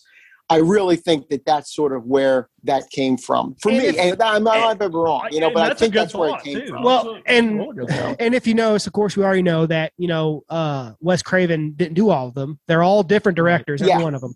Now, Yeah. Mhm. it's funny you mentioned that because if you go back and you look at it, and aside from looking different, which I didn't really care for, he's goes back to being the dark, evil person in New Nightmare yeah. yeah. with Yeah. with Wes Mhm. Craven. So the two that Yeah. Wes Craven did, he doesn't really have those one-liners in that. Right. You know- No, he doesn't. He he, No, he does you know not. he goes back to being that aside from looking different i don't really care what they did for the you know but um he goes back to being that evil person uh that evil entity you know so I, I a lot of that probably has to do with wes craven too i think you know I think so too. I agree with you. And then it's funny because Wes Craven's Scream, it, it, it becomes meta, you know, and well, so was new, you know, so was uh, uh, uh, was New Nightmare to a degree was meta, but then and then you get into um, the Scream movies. Um, when you, you one of the things I think that's great about the Scream movie about Ghostface in that one is he's a clumsy son of a bitch oh yeah throughout that movie. He's running into things, he's falling over himself, and it makes sense, Sense, when yes. you see where it goes. It Yeah. makes sense when you see where it goes that you that these are that these guys. I don't want to get into spoilers, and that was that's a spoiler. Oh, they'll be these all right. guys right there. Okay, that's a spoiler right there. Um, that they're fans of the films, but yet they're not Michael Myers. They're not Jason Voorhees. You know, Yeah. they're just guys in a suit yeah and guys in a suit are going to fall down the stairs and they're going to they're going to trip and someone's going to kick them and they're going and they're going to fall over and things like that i loved that about scream but yet it didn't take away from the menace you know Mhm. No. there was still the menace of that character um, and it carried forward through the films and you know unlike a lot of the other ones you're getting different um, getting into spoilers again here you're getting different ghostface yeah yeah, yeah. in the film. It's it's the character itself, and, and not so- well. I mean, not even just the character. It's the persona of the character and what it came to represent to that small town. You know, um, that that was carried through into the other films so that other people could play it. I did not like Friday the Thirteenth Part Five when they had a different Jason. Yeah, I just did yeah. not like that, movie. I had a uh, it just did not work for me at all. Um, but yet, in, in when you get to the Scream movies and you get different ghost face Yeah. for ghost faces, I guess throughout the film, it works because of, that's the way they set it up in the first one. yeah I was just pissed off that they killed Fonzie. Yeah, right, exactly. Yeah, you know, Would have and loved to see Henry Winkler stick around. Yep. Yeah. it's kind of like uh, you know, with the with the new um Nightmare on Elm Street. Uh I love the darkness of it. Um hmm I love the atmosphere of it. I think that if that movie would have had um, Robert Englund as Freddy Krueger, I think it would have been a smash. Yeah. I I really Yeah. liked it. Um, I I did the part where they went too a little too much into the backstory Krueger a little bit maybe I, I don't know, but um, everything else if they would have just if Robert Englund was in that, it would have been the smash. Yeah. I think. I, it was- and you know, and, and Jackie Earle Haley, I didn't hate him in the part as much as I just didn't like the fact that it wasn't Robert Englund. Yeah. Yeah. You know, I, we say that all the time. We love that actor. yep. You know. yeah, he's he, he was almost in the first one. He almost had the role in the first one. He he tried out for the part. I think was it that Johnny Depp ended up getting in Yeah. the first um, Nightmare on Elm Street. It's really funny because one thing about the I first can't Nightmare on imagine Elm him Street. playing the deaf character, but no, no, not yeah. But the funniest thing about the, for the original Nightmare on Elm Street are two of the worst performances in it were from actors who would eventually be nominated for Academy Awards yeah. or who Yeah. were nominated.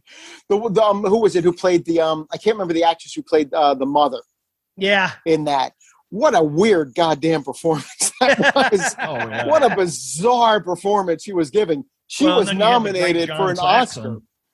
Uh, John Saxon was awesome. Yeah, John Yeah, Saxon was great, but know, but the actress who played the mother was nominated uh, for the movie Blakley. Nashville from Ronee 1970. Ronee Yeah. Blakley. She was nominated for Nashville. Um, and then Johnny Depp, of course, would be nominated in years to come. Johnny Depp is not good in The Nightmare on Elm Street. He does not give a good performance in The Nightmare on Elm Street. I don't Yeah. think anyway. It's Robert Englund's movie, start to finish. Oh, you know, I mean, 100%, that- you yeah. know, he's the he's the one he's the one giving the best performance. And John Saxon, I don't think John Saxon has ever given Yeah. a performance that I didn't enjoy. yeah. You know, but um but yeah i mean 100% like on, on- on the remake i just i feel like man if robert englund was just in that movie it would have been awesome you know Yeah. i I, I like the darkness of it but man he just the krueger just threw me off yeah. you know a he was All short that and all all the CGI shit that they used. Yeah. it just Yeah, it just wasn't there. It just wasn't working. and the face just was wasn't not working. right for it. Not, I, you know, that's yeah that's what i'm saying It- but it, but it's really weird how uh, Robert Englund has become pigeonholed because now you can't look at him and not think of Krueger. and Yeah. he and he still does little like uh we talked about this before he does little homages to krueger whenever he's some movies Yeah. even if he's not playing he's in a different movie he'll you, Oh, dude, uh, in Urban Legend, yeah you know, he was Yep. the, the professor in Urban Legend. Uh, there was some throwbacks to uh, Nightmare on Elm Street in there. Right. We get the feeling that's probably why he was there.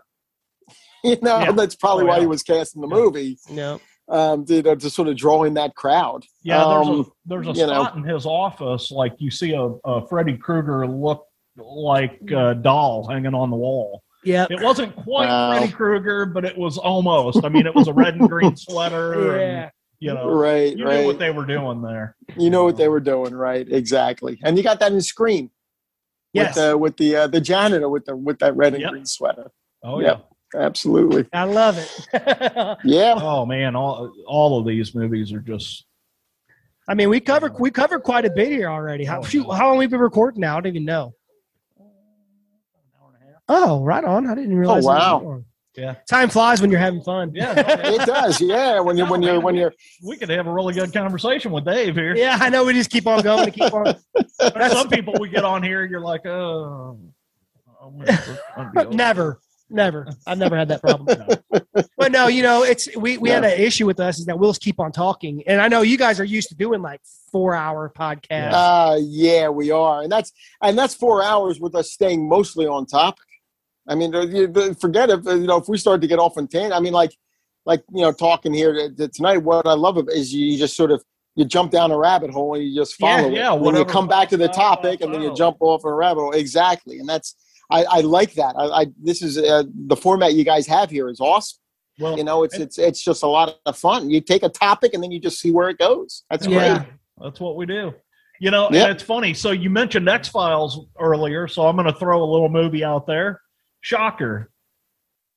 only Wes Craven would use Mitch Pileggi as the antagonist, and Yes. know, a guy who is like world famous for frickin' X Files, you know, Right. Yes. and he throws him in the Shocker film. What year did that come out? Do what? We'll hear that come out. That came out in '89. Ah. 89. Yep. 1989. Michael Murphy. Yep. Do you remember that movie, Dave? I honestly don't. And I honestly do not remember Yeah, he, I'll be uh, honest with you. basically the gist of the movie is he goes to prison for uh I don't remember everything about it, but he goes to prison for killing killing somebody and then while he's in prison he gets executed by the electric chair. Well, that basically turns him into a ghost Ah. and he can, Oh wow. you know, take over people and Oh yeah, move yeah, through yeah, yeah. Nice. electricity. Yeah. Very cool movie, very cool concept. Mhm. But it was funny uh, as we were talking here. I was kind of on IMDb looking. I had no Mhm. idea that Wes Craven did one of my favorite movies. Well, I say one of my favorite. Used to be one of my favorite movies when I was a kid. Was uh, Swamp Thing. Oh wow. Yeah, that's right. I did not know he did that. I don't remember him as the. Was he the director? He directed Swamp he Thing? wrote, he wrote it. Oh, he wrote it. He wrote Swamp Thing. Okay. All right. No, I remember Swamp Thing. Louis Jourdan and uh, Adrienne Barbeau. You want to talk? Yeah. You want to talk hubba hubba? Adrienne Barbeau. Yes, yes. I mean, especially with the movies she was making with Carpenter, like The Fog. Yeah. My She favorite scenes in The Fog. that film. She was, go- and my favorite scenes are with her character. Oh yeah, You know when she when she said that in the lighthouse. Those are my and when she's got that piece of wood that just and you, you hear something coming through on, Now, on, on the Swamp tape. Thing was and- directed by Wes Craven. Oh, he directed it too. Oh, huh? wow. wow.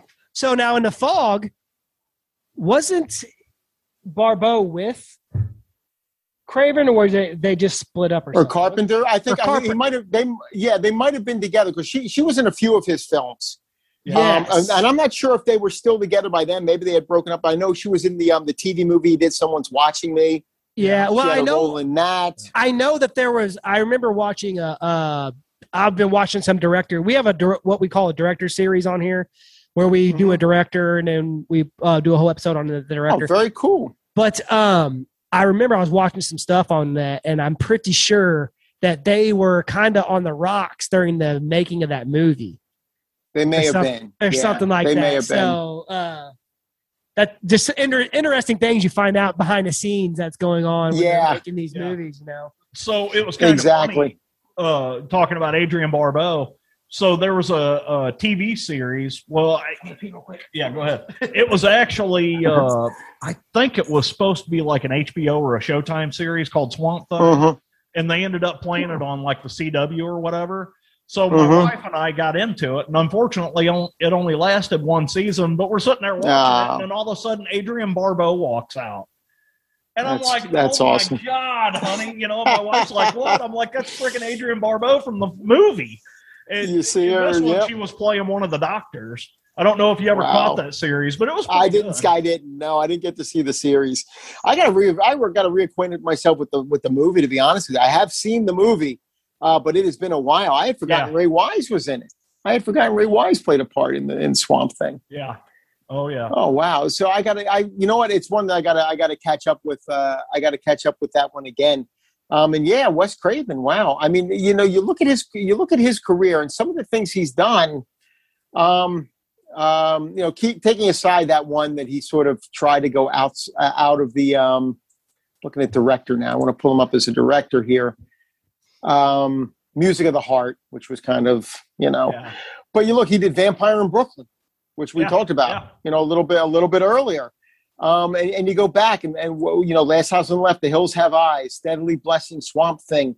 I mean, it's a hell of a career. And then you get into the 90s. Last, what was it? Um, uh, the, the Serpent in the Rainbow, or that's the late 80s, Serpent in the Rainbow. The People Under the Stairs oh yeah, Oh, it's yeah, great, yeah. such a great. is an forgot movie. about awesome movie. Yeah, it's an awesome movie. Serpent Um, Rainbow, and- uh, that was uh, Bill Pullman.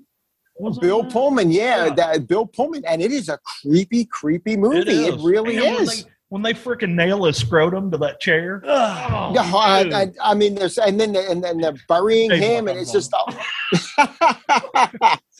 No, there, there's there's a lot in, in the Serpent and the Rainbow and in the People Under the Stairs. You know, these Yeah. are and these are later on, and this is all before Scream. This is all Yeah. before he got to, to to do Scream. Yeah. You know, I mean, it's it's it's really it's a hell of a career that he had. You know, and you look at it, and it's it reminds me of you know when people talk about Tobe Hooper, they think okay, Texas Chainsaw Massacre. They say Poltergeist, but that was more Spielberg. But you know what? There are elements. Poltergeist was my favorite movie. Yeah, the ele- there are elements of of Tobe Hooper in Poltergeist. Yeah. You know, the the the the more extreme elements. That's Tobe Hooper in that movie. But he also did the Funhouse. He did Salem's Lot, which for me is the alt one of the most frightening vampire films ever made. That Salem's Lot, that that uh, 1979. Yeah, it was a television made for yeah, made like a, like a miniseries. Yeah, Um, Yeah. that is by far my favorite vampire flick of all time. It is There, you know, all the time. you take out the first half where they're doing character development and everything, even though it still kind of works. But when you get to that second half of that, when it's just straight up vampires, Uh-huh. that is some of the most frightening. Who can? Who is ever going to forget that little kid floating outside that window and scratching and on the window. on the window? Oh, yeah. You know. Yeah. Um, And then, and, know, and then you- the great thing is you had David Soul, who you know we watched growing up as uh, Starsky and Hutch. Starsky yeah. and Hutch. Yeah, He was Hutch. Yeah, Hutch, right. Absolutely. And and um and he did Bonnie Life Force, Bedelia which I think and, Bonnie uh, Bedelia is, James is Mason, she as was striker. Yeah, James Mason was great in that movie. Yeah. I thought Oh, yeah. James and and you know what? Who was it? Um oh God. Uh, oh God, uh, Geoffrey Lewis. Oh yeah, yeah, yeah. That scene where he's in that chair. Oh yeah. Uh, Mike Ryerson was his name in that film. Yeah, And, uh, and and when and, and when he's sitting there going, teacher, you know, I mean, oh, I, I've seen Geoffrey Lewis in a lot of things, including the Clint Eastwood, Yeah. um, you know, every which way but loose Yeah. movies, Oh, And everything. The Devil's Rejects. The- Devil's Rejects, and he was in. That's right, he he was he was he, he was in the uh, Devil's Rejects. You Buffalo see him, Bob, Buff- Joe, Joe Bob. I don't remember the country remember. music guy. the country music Yeah. guy, right? Who who uh, who uh, has has the um, misfortune of going to get ice the same time as Bane. Yeah. you know, Yeah, it's yeah. pre- pretty Oh, much yeah. dooms him. Um, but every time I see Geoffrey Lewis, I think of him in that chair, Yeah, just as a vampire yeah, in Salem's Lot, because it was it. Uh, you know, it really was. I mean, I remember seeing it on cable. They did a version of it that they released as as a theatrical film, or the, as or a feature length version. Where they cut out a lot of the scenes at the beginning, you know, with the with Yeah. the character development and kept all the vampire stuff in. Mhm. I remember coming home from school, a beautiful sunny day, and I was petrified sitting Yeah. there watching Salem's Lot. It scared the hell out of me, yeah, you know. And this is, it, it- but that's Tobe Hooper. yeah. That you know, Tobe Hooper is, is considered a one-trick pony, Eaten Alive, which I, I think was a, a really good, uh, you know, alligator movie. I guess it was Mhm. technically a crocodile, Right. um, is what he had in that movie. Tobe Hooper's another one, along with Wes. Craven, where he's not one-trick ponies. You know, Remember how we were talking about Oh, the Krueger? That's Sorry, we were looking at IMBD and there's a we were talking about the homages and you're talking about uh There's a thing called Pick Your Costume, and it's showing the janitor from Scream with the Freddy Krueger. oh yeah, right. But, uh, yeah, you know, uh, Salem's Lot. Uh, I remember it was so funny. My uncle was watching that on TV uh, whenever it was on TV. So we're talking 1979. I was like eight years Yeah. old. And I come walking Wow. into the living room, and he's watching this, and I sat down. uh, Actually, the whole family was sitting there watching it, and so I sat down and was watching it with them. And that movie absolutely petrified me. Yeah, was scared to absolutely. They're- that's they're one- probably that's probably one of the movies that started my love of horror. Um, I, and I can see. I, I can definitely see why. And you know what? It was not early for me. It was on cable. So by that point, I had seen. I remember the the first the the first two movies I remember seeing on cable, um, uh, horror wise, were Alien and The Shining. yeah, And I remember I had to sneak in to see The Shining, and I saw it at four in the morning before I went to school. I woke up early to sneak in and watch The Shining, and then I had to go to school afterwards. Yeah. so I was tired and scared with that. um, uh, but uh, yeah, and I but I do remember seeing Salem's Lot. Um, you know, they showed it on cable in that in that uh, sort of uh, abridged version. Mhm. Um, and yeah, it's really you know th- those are the movies that, um, especially Salem's. Lot. I still think it's one of the best vampire movies ever made. Yeah. You know, without a doubt, it definitely is. yeah yeah, it's it's a great film you know in in seeing that and like you know i grew up watching a lot of like classic horror you know like house on haunted hill in fact i've got the poster for it back Awesome. That's an Oh. almost that's a great post. That is, you know, you I love that poster. yeah uh so you know i mean i grew up watching house on haunted hill uh you know a lot of those vincent price movies Yeah. uh, a bunch of the uh, uh, uh, oh uh, Castle, uh, Frank Castle, uh, what was uh, William Castle? William Castle, William, William, Castle. Yep. Uh, you know, a bunch of a lot of his movies, which I absolutely love. Um, you know, Yep. and I even like stuff like Abbott and Costello meet Frankenstein. You know, Oh yeah, that was that was an early one because that was a great on, movie. So Me you know, too. Me those too. movies weren't more weren't really all that horrific. I mean, they were, but man, once I Mhm. saw Salem's Lot, I was hooked. That was where that was where you and you know what? House on Haunted Hill is my all-time favorite Vincent Price movie. And Vincent Price made a lot of great movies. Yes. House of Wax and, and all of those Corman Poe films that he Uh-huh. did. Um, but House on Haunted Hill is my favorite because I love his character. Yeah, I love his character in that movie. I really do. yeah, absolutely. Yeah, I absolutely love it. I, I- and and um, yeah, I'm sorry. You guys go Brian's ahead. Like, I don't think- know what the hell you guys are talking about. Well, no, it's funny. I'm listening no, because I'm I'm hearing you guys talk about these movies, and some of these I haven't seen the originals, but I've seen the remakes. Right. House on Haunted Hill remake. Yeah, Yes, Very you Which- know. That's uh, old, uh, Geoffrey Rush and Jeffrey Russ. Yes. Tate And, Edds and, hmm And it's not it's not bad. uh, I didn't Femke dislike Janssen. it. Famke Janssen. Oh God, Famke Janssen. She's another one. The- the- the- she was in a movie. Famke Janssen was in a movie, and uh, if you guys haven't seen it, from a few years ago, called hundred Feet. Oh, I've seen Where- that. It's a it's a good movie. Yeah, you know, she's and under she's house arrest or something like she's that. under house arrest Yeah. in the house where she killed her husband, only to find that her husband's ghost is there and Oh. tormenting her, I'm and she's stuck in the house with him. yet. Called 100 feet. It's yeah. a good one. It's a good one. Michael Paré, I think, plays the ghost Mhm. of the husband. Yeah, Yeah, that was really good. That's a good. That's a good one. See, That's a those are Famke some of my rip. favorite movies. Are those ghost story movies? You know, that Oh yeah, you know, they're the ones that scare me more than anything.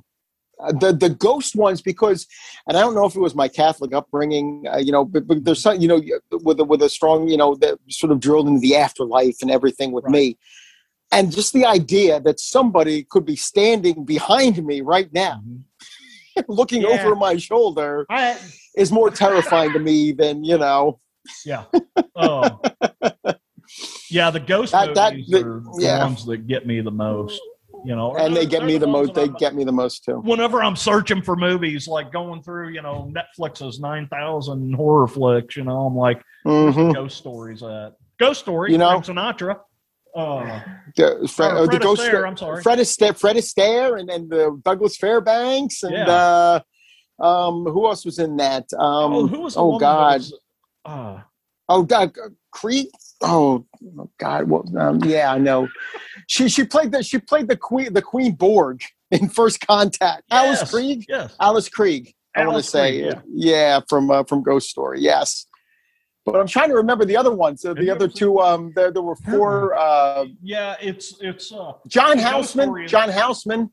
John Houseman, yeah. Uh, Ghost Story. It's it's an older movie, and it's it's about these four old guys that get together and they, they're talking and telling stories about uh, different things. Well, come find out, they had killed a woman and pushed it. Ah, okay. Yeah, it's Yep. Yeah, it's uh, it's it's pretty. Cool. Alice Craig played the woman. Uh, Melvyn Douglas was the other one. So it's Fred Astaire, Melvyn Douglas, Douglas Fairbanks Jr., and John Houseman play the Yeah. uh, play the older. I don't think any of them survived much longer, No, no, no, no. unfortunately, after And they made the that movie. guy that was because Craig Wasson, who Craig- was also yeah. in Nightmare on Elm Street three. yeah, yeah, Yep, he he, he plays uh, he he plays two characters in that one, just like Alice Freed plays two characters right. uh, in the in the in Ghost Story. Yeah, that's that's. I remember uh, that's another one that played on cable a lot. You got you got JT going down younger. memory lane over here. Oh my god! there And, you go. Yep. The other night, I had to, uh, you know, I was just searching for something, and I'm skipping along, and all of a sudden, oh, George C. Scott and the Changeling. Oh, God, wow. That- watch that. Yeah. the best the best seance sequence in any movie yes. Yes. is that one where they're writing on the paper the person's writing on the Uh-huh. paper as they're asking the questions and then when he plays back the recording of it he's by himself Yeah. and he hears what the person is writing on the very paper creepy. it's very an creepy. it's an amazing movie george c scott is one of those guys and another one that george c scott was in the exorcist 3 which Yes. for me Yeah. is the true sequel to the exorcist Right. Yeah. take Right. exorcist 2 Well, and- and- was and not burn it. very good, but No, burn it and sow it into the ground and pour Yeah. salt on it so nothing ever grows again. Go from Exorcist to Exorcist three. That's Yeah. the true one Yeah. two in, in that in that series. And George C. Scott was nominated for a Razzie for his performance in that, which just goes to show you the Razzies don't know what the hell they're talking about no, no. when they're his nominating character in people. that, and- George C. Scott. I mean, my God, everything he does is gold. Yeah, absolutely. But you know, I mean, his character in that was phenomenal, phenomenal. it, it it absolutely was. And then and then Brad Dourif. when when Brad he go when he goes into the the asylum to oh Yes. oh my god that whole It is Yeah. intense. yeah It is intense, and one of the all-time great jump scares. Yeah. is in Exorcist three. I think when they're with, when they're shooting down the hallway. And Yeah. Oh Yeah. yeah. I don't want to give it. I don't want. Yeah, Yeah, yeah. one of the Oh, all-time great jump scares. That in movie that still film. the even the first one still gets me, dude. oh yeah the, Oh. the first one's horrific The- my my story about the first one is uh, we were over a friend's house on a summer day, and uh, and we were trying to figure out what we were going to watch, and and the night before, my friend had watched The Exorcist. They had it on tape. His brother had to go to bed, and his brother's like, "Let's watch The Exorcist." My friend was like, "No, no, no, no," but none of us had seen it, so we're like, "Yeah, let's see The Exorcist." Scared the living hell out of me oh, absolutely scared the living hell out of me. And I ended up wearing, and I've told this on a few podcasts, I ended up wearing a, a rosary around my neck for a month going to bed Wow. because that movie Yeah. scared me so bad. And I remember my mother seeing it and going, Hey, you know, you're going to choke yourself. You can't wear that. And I explained it was because of The Exorcist. And she had a moment. She sat down with me and she goes, Listen, if you're a good person, the devil will leave you alone. He won't possess you. You'll be okay. And I didn't have the heart. I didn't have the heart to tell her, I'm not afraid of him possessing me. I'm afraid of him possessing you. Because if he possesses you, um, I know if it's me, I'm the one spinning and spewing and puking, and I'll be okay with that. If he possesses you, you're throwing me out that damn window. yeah. That's what I'm afraid Oh, of. yeah. I'm afraid of facing the devil, not having the, you know, not meeting the. I'm afraid of facing the devil. absolutely. awesome. Absolutely. yeah that movie is just It's one of the great. I mean, it's one of the all-time well yeah great I mean horror films. It really is, you know, and it's it pushed it into the mainstream for a while. You know, you look at it like Rosemary's Baby, The Exorcist, horror was getting into the mainstream, and unfortunately, like I was saying, the topic we're talking about today, um, the slashers are what sort of got it booted out of the mainstream. Yeah. when you Yeah, think about it, unfortunately. unfortunately, as much as we love them, and I do love them, and I'll continue to love them, and I'll watch as many of them as I can. You know, it's Yeah. just it, they're they're comfort food. Yeah. They're horror comfort food in a way. You know these these films, uh, but it is also the one that got it booted out of the mainstream, and they still just haven't quite cracked it back in there yet with. With um uh, with with critics and and and whatnot, it's getting close. Critic wise, Mhm. people are starting to realize, hey, there's some interesting things being done in the horror genre nowadays. Yeah. See, you you know, know, absolutely You know what though? It's it's crazy too because like uh, this is we had the same opinion on this movie, but you know, a lot of people were like, "Oh man, uh, Hereditary is just way more scary than The Exorcist," Mm. and I'm just like, I I, I don't understand how that can No. be a thought. I, I I really liked Hereditary, but I'll be honest with you, I, people had built it up for me. That's one of the movies people have built up for me as one of the scariest movies ever. Yeah, and I'm just It just didn't quite get there for me. all. It, No, it, it no. wasn't. It wasn't one of the scariest movies. I like it. It's well made and it's creepy, but it's not. And again, I think I heard the hype before I saw the Yeah. movie, and, it see, that's affected how my it was viewing. for me too. The first time I watched Yeah, that movie, I, couldn't stand it. I was Really? just like, I, I got to go back and watch it again. I do. I, I I think I owe it a rewatch because there was enough about it that I liked. Yeah. You know. Uh, Um, well, but I, I went back just- and I watched it a second time, and the second time I Mhm. watched it, I uh, I get it. I, I get what they're doing there, and I appreciate it. mhm, You know. mhm. But, uh, but yeah, no, I'll I- say I'll say I liked Midsommar enough that it made me want to go back and watch Hereditary again. Because. I didn't, I went into Midsommar. I did. I really did like Midsommar because I liked where they were going with it. Now, Ari Aster has his own pace. He has his own style, apparently, and that's what he's going to adhere to. But I liked what he was doing in Midsommar to the point that it made me want to go back and watch Hereditary again. right now. See, I never made it all the way through Midsommar. Really? Uh, Okay. I made it about 30, 40 minutes in. And, and it was weird. I was watching it one day, uh, and my wife happened to come home while I was watching it. So I just kind of paused it when she walked in and we were talking. And, you know, one thing led to another, and I turned it off and I just never got back to it. Okay. I, I just couldn't get into it. it. It to me was like that movie Mother. Uh, they were being like a little artsy fartsy. It was being a little, uh, yes, yes. I mean, Mother is what the Bible basically Yeah. playing out in front of you, you know, and you, Right. you pick that up eventually. Yeah. um you know yeah that i can i see where you're coming from with that yeah i definitely see that but But I- again I, probably need to go finish that movie though. oh yeah i love the fact that that you get these it's funny because we're and i've said it before we're we are living in the golden age of horror i think we are i think Yeah. because we're getting so many new voices we're getting so many new perspectives on horror now Yeah. you know Right. we're still getting people giving us what we love Yeah. you know the the sort of candy Yeah, that we're we talking very, about tonight. We're getting that still, and we're getting other things as well. And we're Yeah. getting artisans.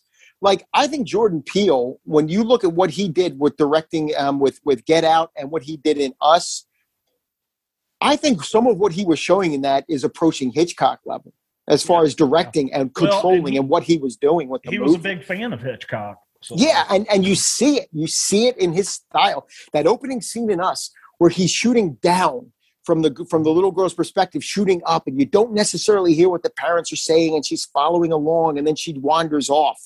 That is shot brilliantly. That is a brilliantly shot opening sequence, and it pulls you in. It Yeah. pulls you right into the film. absolutely. See that um we talk about it on here all the time. Our feeling, you know, for stuff that we like, we feel that James Wan really saved horror for us. James Wan, absolutely, with with with you know, well, was with Saw. Um, Dead and Silence. what he dead silent. You know what? It's funny because I had so many problems with Dead Silence, but it still scared the hell out of me. It's Yeah. a scary movie. You know, it's a freaky, scary movie. Yeah. I didn't like what they did. Some of the things with the dolls, like, okay, well, he's got a box. Why is he sitting it on the table, staring at him as he sleeps? Why doesn't he put the damn doll back in the box? Box, yeah. But What's in the box? yeah, but it's a scary movie. It Yeah. scares you, and it does work on that level. It Yeah. will scare you. Every problem I had with it didn't matter. And then, of course, he goes into the Conjuring universe. oh yeah. And you know, say what you want about that husband-wife team, and I'm forget why, why am I Ed forgetting the Lorraine name right Warren. now? Ed and Lorraine Warren. Ed and Lorraine Warren. Say what you want. It's like, oh, they were frauds, all this stuff. I don't care.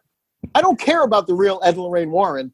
I liked the Ed and Lorraine Warren in these movies Yeah, yeah. you know and and call them something else if you want because i, I think patrick wilson and and um, and vera, Vera farmiga they do a great Yeah. yeah. they do a great job Yeah. i- in, those films and i like the fact that they are the constant going through it the 1st Mm-hmm. two movies Correct. in that you know worked for me and p- they're part of the reason why and i'm really looking forward to the third one Yeah. I'm, i thought it was very interesting that they used amityville horror as the opening of the second one and not giving it a movie of its own That's, you know that's exactly what I said to Ryan when whenever they first announced the trailer for that. And then we Mhm. sat here and we watched the trailer for it, and the first words out of my mouth is, "What the fuck are they thinking?" yeah I thought for sure they were going with Amityville Horror. Yeah Um, that and, exactly and they go with a story that doesn't really mean anything to anybody. Um, right but I have watched the trailer for this new movie, and I'm intrigued. It looks really good. yeah, absolutely. i'm look yeah i'm looking See, forward to it i'm i'm in I really, I, I just James Wan really, you know, when I first saw Conjuring when it came out, I was like, God, this gave me Exorcist feelings again. Yeah. Yeah. like the way with the hands clapping, you know, right Oh, next. my I God. mean, I- geez. I- I will, It's- it's- I will sit here and tell you both right now, in the whole friggin' world, that The Conjuring saved horror. That's the way I feel. I, I, You know, The I, I think I came think out in they. 2013, mm-hmm. and Yep. horror was kind of, uh, you know, on the downslide. And then The Conjuring came out, and I, I truly believe I actually put up a huge post on Facebook about that movie because a lot of people were complaining about it, and I'm like, look, for once in in a long, long time, us horror fans have a movie that is number one in the box office, Yeah. Exactly. and it's a great exactly movie. exactly i agree with you and i i i agree i agree i was in my top 10 for that year i know that because it Yeah. was a it's a really frightening movie i actually took my son and a friend of his to see world war z Yeah. Yeah. when yeah. that was out which was out the like just before i think the Mhm. conjuring because as we're sitting there watching world war z which my my son was he's not a horror fan yeah. but he actually really liked world war z because there's action in that it's one yeah, it's, it's, it's, it's more of an action type of film. But they showed a three minute trailer for The Conjuring. He was more petrified yeah. Yeah. sitting in that three minute trailer for The Conjuring. I looked at him. He kept covering his eyes. He was co- he was putting his hands up to his face during the three minutes of the trailer for The Conjuring.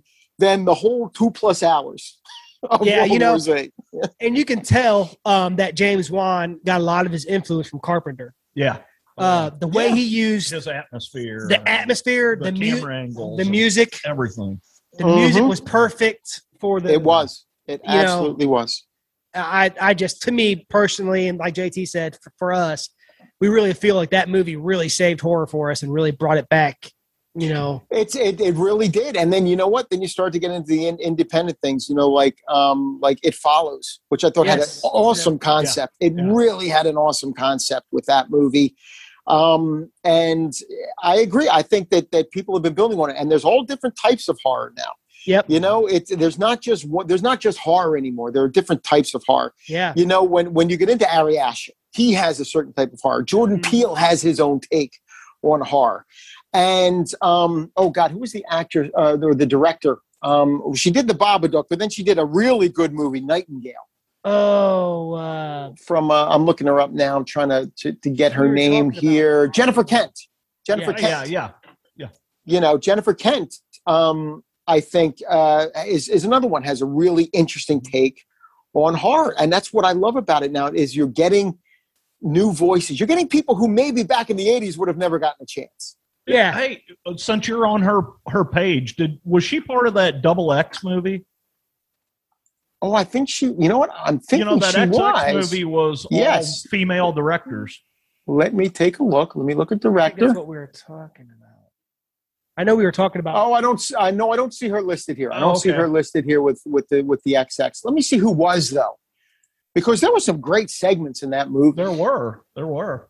I want to see who who actually know- was you know of what's that cool one. about it too is that you know now we're getting back to we're going to have the down the road 20 years from now people will be like oh james wan like we're talking about carpenter Yeah, you know Yep. you're absolutely Yeah, right. I think you're right. Absolutely, you get those absolutely, you get those uh, those directors you know absolutely. And you're right. I think James Wan is going to be up there. I think Jordan Peele has the potential. I'm really anxious. To see. I don't know if he directed. He direct Candyman? I think he did direct Candyman. yes Yeah. yes And he it so did. I'm really anxious to see what Yeah. what he does with uh, with with Candyman. You know, you're always talking about um, uh, the uh, the directors. The, the five directors are Roxanne Benjamin, Sofia Carrillo, Karyn Kusama. Karyn Kusama is the one.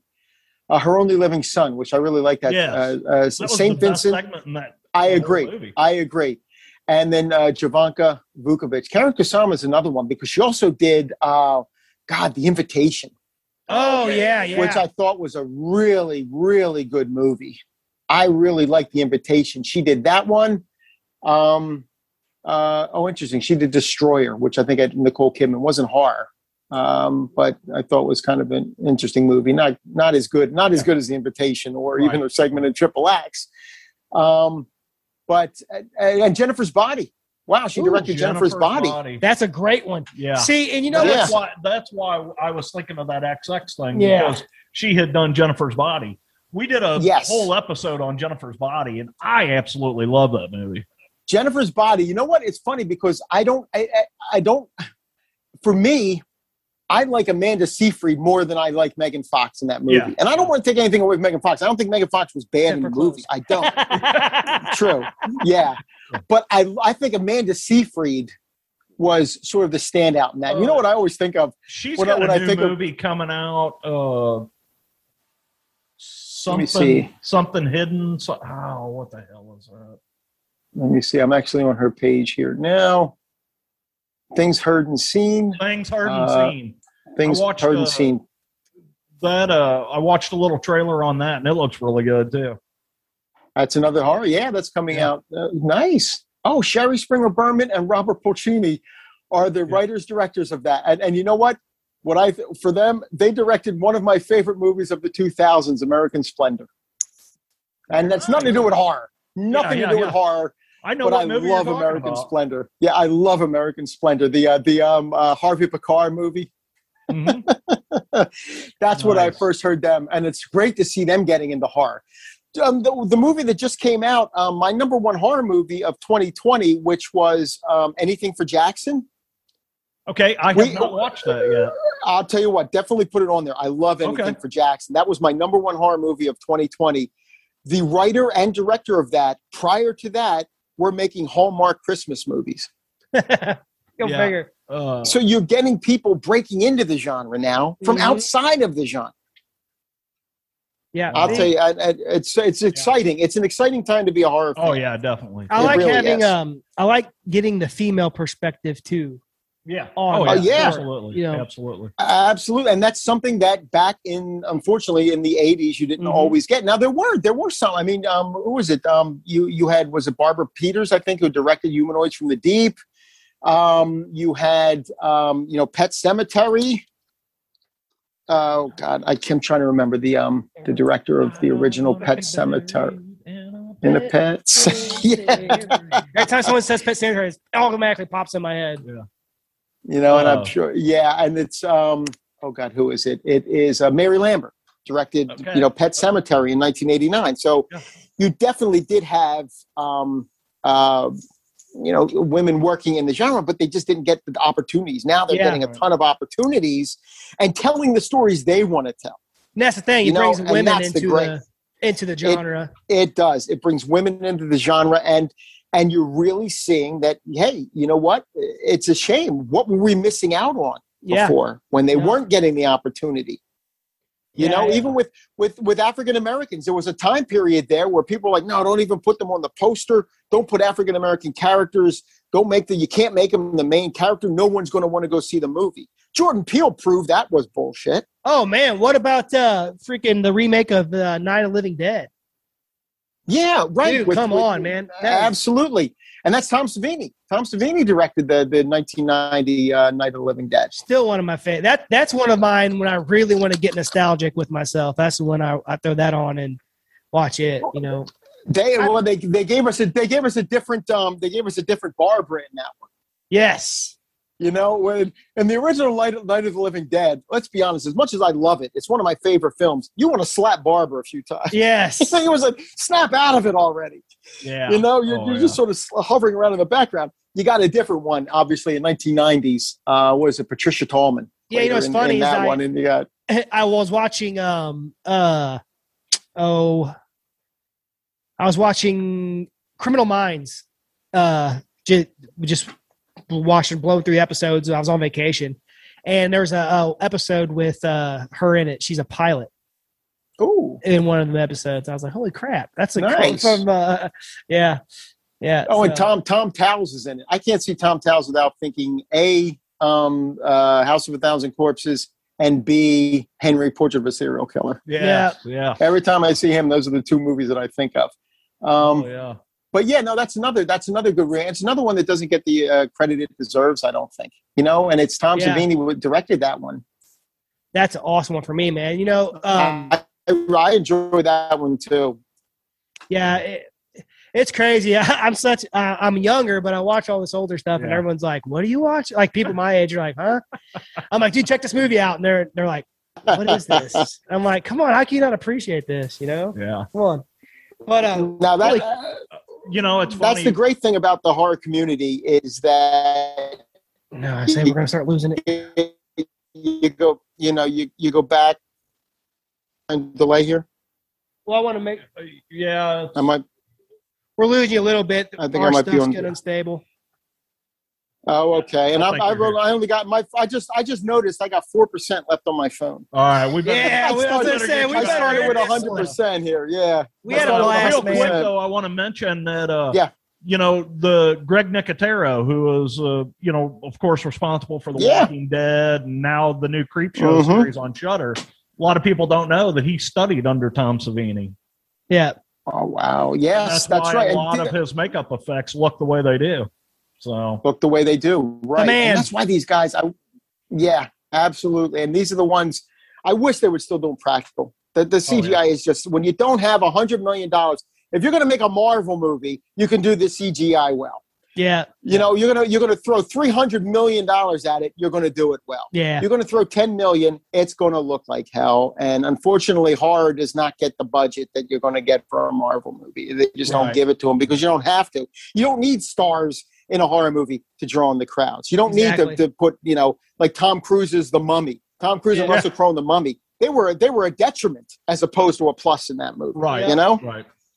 Yeah, man. I gotta tell you, we could be talking forever, but Dave, this was I know. awesome having you on tonight, Cool. man. You Yeah, are thank you. It was great. and you're awesome to talk to, man. Thank you. I had a blast. It was it was great, and I, I like you said, I I'm glad you guys say you, you you don't mind going off on tangents because I think we did that pretty much. The, Oh, yeah, dude, I we- love it. Pretty much did- all night. we love it. We love it. But hey, man, we appreciate you coming on, Right. and uh, I'm sure we'll be getting hold of you again. Cool. I, I'm sure. Definitely. But before your phone dies, uh, yeah.